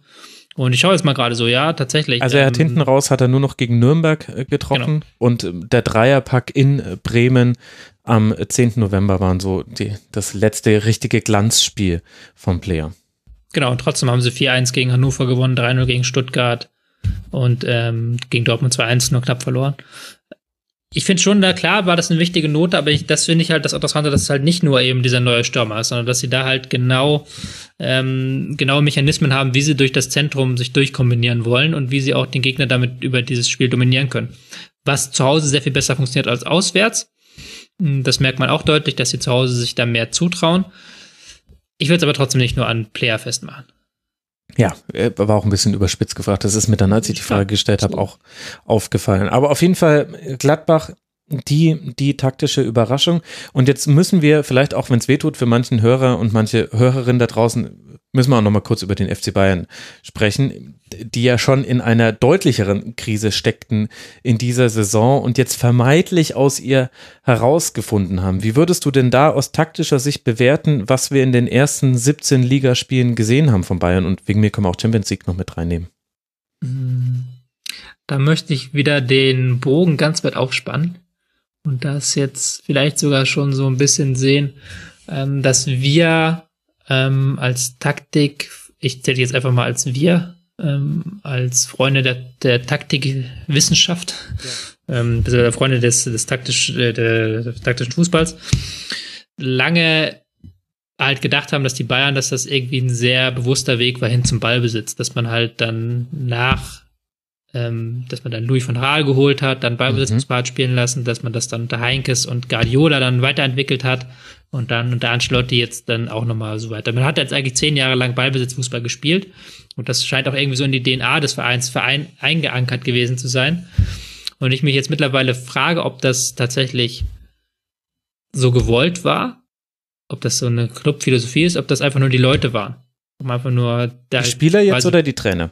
Die Trainer, also das, die Trainer und die Spieler, dass man einfach nur dadurch, dass Louis van Gaal da war, dadurch, dass Heinkes ja sowieso ein flexibler Typ ist, der das dann übernommen hat, dann Guardiola, den erfolgreichsten Trainer aller Zeiten, ähm, geholt und so weiter und so fort. Und dass man jetzt ähm, als Bayern zum ersten Mal, habe ich das Gefühl, man überlegt wieder, und das ist auch das, was man jetzt Ende der Hinrunde gesehen hat, dass man weggeht von diesem Ballbesitz. Dass man sagt, okay, klar, wir haben, sind die Bayern, wir haben immer mehr Ballbesitz als der Gegner, aber wir fokussieren das gar nicht mehr so stark. Wir mhm. fokussieren jetzt andere Dinge, wir fokussieren jetzt ein gutes Pressing, wir fokussieren jetzt ähm, Standards, ähm, die bei den Bayern sehr stark waren diese Saison. Wir gucken, dass wir mh, mm, einfach eine andere Spielanlage haben. Es fühlt sich anders an. Also es ist noch nicht, es ist noch, kann man es noch nicht so in harten Zahlen und harten Fakten machen, aber es fühlt sich einfach anders an. Es fühlt sich nicht mehr so an, dass man ähm, sich da wie auch, auch selbst noch unter Heinkes, dass man sich da einen sehr genauen Plan zurechtlegt, wie man jeden einzelnen Gegner knacken will und wie man, welche Räume man rein muss. Und es fühlt sich sehr stark, sehr generisch an, sehr stark auch auf das fokussiert, was gegen den Ball ist. Es war nicht umsonst so, dass man gegen ähm, Dortmund dann so ein relativ starkes Spiel gezeigt hat, als man eben dann gegen den Ball arbeiten konnte. Und da bin ich sehr gespannt, wie diese Entwicklung weitergeht in der Rückrunde. Ob man da mit Nico Kovac dann weitermacht und ob man dann auch gegen Teams wie Liverpool dann vielleicht sogar mal auf Ballbesitz verzichtet, was ja eigentlich lange Zeit undenkbar war. Ja, ich meine, auch deshalb treten natürlich die Bayern weniger dominant auf und vor allem dieser Fokus auf gegen den Ball hat sich ja gerade vor allem am Anfang der Saison nicht ausgezahlt, weil man eben zu häufig dann zu Hause in den Spielen gegen Freiburg, Augsburg und Düsseldorf die Punkte noch hergeschenkt hat. Was, welche Rolle spielt denn das, was vielleicht Borussia Dortmund hat im Vergleich zum FC Bayern, nämlich Tempo da jetzt? Ich habe ein bisschen den Eindruck, Geschwindigkeit scheint der neue falsche Neuner zu sein. Also das war, das war so eine, oder das neue Gegenpressing, das war so eine der größeren taktischen Entwicklungen der letzten Jahre. Und jetzt haben wir ja nicht zuletzt ja auch durch den französischen Weltmeister gesehen, was es bedeutet, wenn du ein unglaublich hohes Tempo vorne drin hast und wie du das auch einfach systematisch ausspielen kannst. Und das fehlt ja den Bayern ganz offensichtlich gegenüber Dortmund. Ja, das haben wir ja vorhin so, so vage angedeutet, dass die Bundesliga ja immer noch eine Konterliga ist. Wir haben jetzt sehr viel auch, na klar, über andere Themen geredet, ähm, weil wir das so als gegeben hinnehmen, ähm, dass jede Mannschaft heutzutage kontern kann. So dass mhm. die Spieler von der Jugend an wissen, was sie zu tun haben, wenn sie in der Gleichzahlsituation sind, dass du dann ähm, die kaum mehr halten kannst. Und da spielen dann individuelle Faktoren, wie Tempo, wie 1 gegen 1 Fähigkeiten, spielen dann da eine hohe Rolle. Und die sind bei Dortmund ausgeprägter momentan als bei Bayern München. Und das ist äh, brutal, weil es nicht nur aus meiner Sicht das Tempo ist, sondern auch die 1 gegen 1 Fähigkeiten. Die sind bei Dortmund momentan ausgeprägter. Ähm, und das hat man dann im direkten Aufeinandertreffen auch erkannt, dass Dortmund halt mit dieses Tempo im Zweifelsfall ausspielen konnte, auch aus dem Ballbesitz heraus, was ja wir auch vorhin als Trend anerkannt haben. Ähm, und da mussten die Bayern, wenn sie jetzt tatsächlich diesen Weg gehen wollen, ähm, müssen sie in diesen Punkten nachlegen. Ähm, weil sie, weil du diese Art des Fußballs, auch diese Art des Passenfußballs nicht spielen kannst. Ich habe in meinem Hinterkopf immer noch den Abgesang auf diesen, diesen Bayern-Weg für das, für den Fall, dass sie gegen Liverpool komplett abgeschossen werden, wovon ja. ich immer noch ausgehe. Aber ich bin da noch sehr gespannt, was sie da, ob das dann nicht auch vielleicht dann noch eine neue Idee von Kovac dann gerade zu diesem Spiel sehen. Also es ist ein Erfolg auf tönenden Füßen. Denn die Ergebnisse Vielleicht. haben gestimmt, aber wenn man sich jedes einzelne Spiel anguckt, dann hat man da auch viele Dinge gesehen, die gegen Ende der Hinrunde zugunsten der Bayern ausgefallen sind, die in dieser Phase, wo sie die Punkte haben liegen lassen, zu ihren Ungunsten ausgefallen sind. Also sie waren ja die bessere Mannschaft gegen Augsburg zum Beispiel. Und sie hatten auch die Chancen aus 2 zu 0 gegen Freiburg. Und da hat es halt nicht geklappt. Und Düsseldorf war, also da hatten einfach einige in der Abwehr Hirnfürze, hätte ich jetzt einfach mal so ganz untaktisch gesagt. Und jetzt aber zum Beispiel dieser Sieg gegen Leipzig oder auch die Art und Weise, wie man dann gegen Frankfurt deren Drangphase überstanden hat und dann auch ein bisschen einfach ausspielen konnte, dass denen jeglicher offensiver Feingeist äh, entweder schon gefehlt hat oder dann verletzt vom Platz runter musste nach einer langen Saison. Das hat man dann ganz gut ausgespielt. Aber ich allein schon mit dem, mit dem Auftakt in Hoffenheim, das, es würde mich überhaupt nicht wundern, also beide Szenarien würden mich nicht wundern, wenn die Bayern da ganz locker und souverän das irgendwie nach Hause spielen, das würde mich aber auch überhaupt nicht wundern, wenn das ein ganz wildes 2 zu 2 wird und am nächsten Tag Dortmund in Leipzig, wo vorher alle gesagt haben, oh, da könnten aber Punkte liegen gelassen werden und dann wird es nochmal richtig eng, auf einmal weiß, hey, guck mal, mit dem Unentschieden halten wir es schon bei sechs Punkten und vielleicht gewinnen wir ja hier sogar und dann sind die nämlich wieder davon. Hm. Also ich sehe die Nachhaltigkeit einfach noch nicht, weil ich das Gefühl habe, derzeit reißen es gerade die Spieler gemeinschaftlich raus, auch weil sie sich ein bisschen mehr wieder als Mannschaft auch taktisch verhalten auf dem Feld. Aber es hat immer noch sehr viel mit Einzelleistungen zu tun, dass es da funktioniert. Ja, ich bin halt sehr gespannt, weil ich habe halt noch nicht diesen Kovac-Weg gesehen. Also ich, die, diese ja. Andeutung, dass es halt nicht mehr Ballbesitz sein soll, vielleicht, ist halt auch nur so eine Interpretation. Wo sie halt schon noch sehr viel Ballbesitz haben. Klar, sie sind die Bayern. Ich habe schon das Gefühl, dass man das dahin, das Kovac es dahin entwickeln möchte, aber irgendwie klappt das noch nicht so ganz. Und da bin ich dann auch gespannt, ob man diese, wie diese Philosophie dabei in zwei, drei Jahren aussieht, diese taktische Philosophie. Mhm. Ähm, dann kann ich mir schon vorstellen, dass man dann nach und nach diesen ähm, Ballbesitz-Fetisch ablegt, der sie aber auch zu den höchsten Erfolgen in der Clubgeschichte gebracht hat, muss man ja auch ganz ehrlich sagen. Ja, also ich kann es mir ehrlich gesagt noch nicht so ganz vorstellen, weil es fühlte sich schon so an, als damals Louis van Gaal das Positionsspiel bei den Bayern erstmal so wirklich eingeführt hat und dann Philipp Lahm, ich glaube, mit irgendwelchen Milch, äh, Milchplastikbehältnissen im aktuellen Sportstudio erklären sollte, was es bedeutet, wenn man Dreieck bildet. Das war schon quasi das Übertragen der Dominanz in wirtschaftlicher und auch individueller Hinsicht auf eine Spielidee. Also eigentlich war, war, es fast folgerichtig, dass Bayern so ähnlich wie Rudi Völler 2002, ganz schiefer Vergleich, aber der gesagt hat, hey, solange wir den Ball haben, können, kann der Gegner kein Tor schießen. Also erstmal, das war ja auch ein sehr unfruchtbarer Ballbesitz und irgendwie ist man da ins Finale gekommen. Aber ein bisschen hatte ich den Eindruck, dass das passt schon, weil man hat eben in der Regel die Spieler, die A, passsicher sind, B, sich individuell durchsetzen können und C, man kann immer von der Bank nachlegen oder auch rotieren, ohne wirklich nennenswerten Qualitätsverlust in der Mannschaft zu haben, dann ist doch eigentlich die logische Konsequenz, dass man dann auch sagt, wir, wir wollen den Ball haben und dann werden wir uns ja auch offensiv irgendwie durchsetzen. Und dann kamen halt so kongeniale Genies wie halt, also Heinkes, der die Strömung von Borussia Dortmund sehr gut aufgenommen hat und auch einen Schlüsselspieler mit Martinez bekommen hat, der da ganz wichtig war und dann eben ein Pep Guardiola, der eben den Ballbesitz nicht zum Zweck macht, sondern mit dem er eben ganz klares Ziel verfolgt. Und in der Phase wurde dann der Zufall fast ausgeschaltet und bis auf die Champions League äh, hat das auch immer ganz gut äh, funktioniert. Also eigentlich glaube ich, das passt schon zu der ganzen Art und Weise, wie der FC Bayern in der Liga spielen müsste. Ich kann mir das kaum vorstellen, dass man mit den Spielern, die man hat und die man auch in Zukunft immer haben wird, weil sie sind einfach finanziell meilenweit enteilt der nationalen Konkurrenz, da kann ich mir nicht vorstellen, dass du auf den Ball verzichtest. Nee, nicht verzichtest, aber dass du das nicht mehr so in den Vordergrund stellst, sondern mhm. dass du dann halt nach einem 1-0 auf Konter umschaltest beispielsweise. Oder halt, dass du halt nicht mehr so ähm, ausgefeilte Beibesitzkonzepte einfach hast. Mhm. Ja gut, muss man auch die Trainer dafür haben. Wir werden es uns angucken und wir werden uns jetzt als erstes die Rückrunde angucken. Gibt es noch irgendeinen taktischen Aspekt dieser Hinrunde, den du unbedingt noch besprechen, besprochen haben möchtest? Müsstest du wahrscheinlich in den, du hast auch, machst auch wieder ein Schiedsrichter-Special bestimmt, oder? Natürlich, das kommt jetzt gleich im Natürlich. Anschluss hier ran. Geil. Müsstest du ähm, die Frage hinüber retten? Es gibt dieses Jahr, habe ich das Gefühl, relativ wenig Karten und vor allen Dingen auch relativ wenig rote Karten. Mhm. Ähm, es gibt teilweise ganze Spieltage, ohne dass irgendein Spieler vom Platz fliegt. Und das, das hast du schon, dass du halt, ähm, ich habe schon das Gefühl, dass, wir hatten ja schon das Thema Angriffspressing, dass das weniger ist, aber auch, dass ähm, das mannorientierte Pressing etwas weniger geworden ist, dass du etwas weniger Zweikämpfe hast und deswegen auch weniger ähm, persönliche Strafen vielleicht. Wahrscheinlich, ja. vielleicht, wahrscheinlich liege ich da falsch, aber ich habe das Gefühl, dass irgendwie die Liga fairer geworden ist in den letzten drei, vier Jahren. Also ich werde das äh, direkt so an Alex und Klaas dann weiterreichen. Im nächsten Segment, meinem Gefühl nach, werden ehrlich gesagt taktische Faust nicht mehr so konsequent bestraft. Also das, das sein, ist ja. mir schon ganz häufig jetzt aufgefallen, dass früher war jedes Ziehen am Trikot im laufenden Umschalt Bewegung war auf einmal eine gelbe Karte, ja auch gerechtfertigterweise, so ist ja die Regel.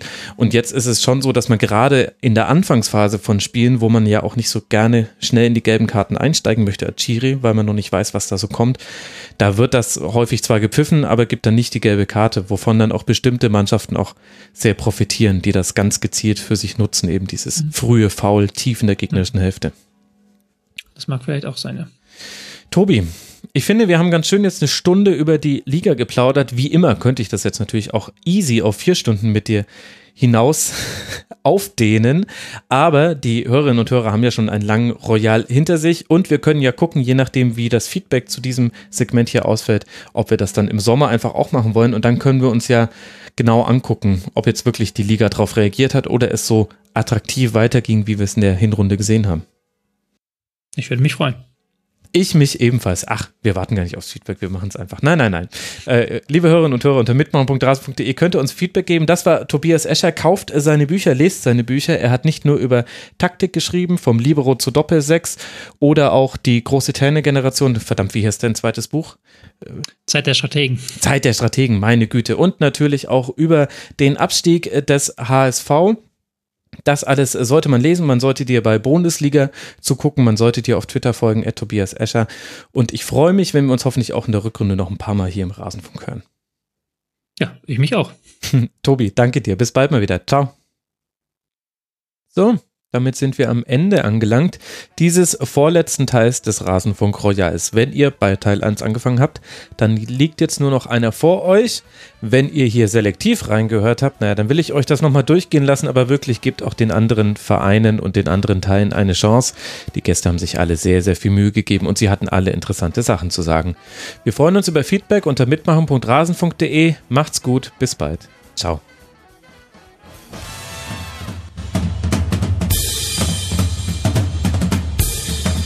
Das war die Rasenfunk-Schlusskonferenz. Wir geben nun zurück in die angeschlossenen Funkhäuser.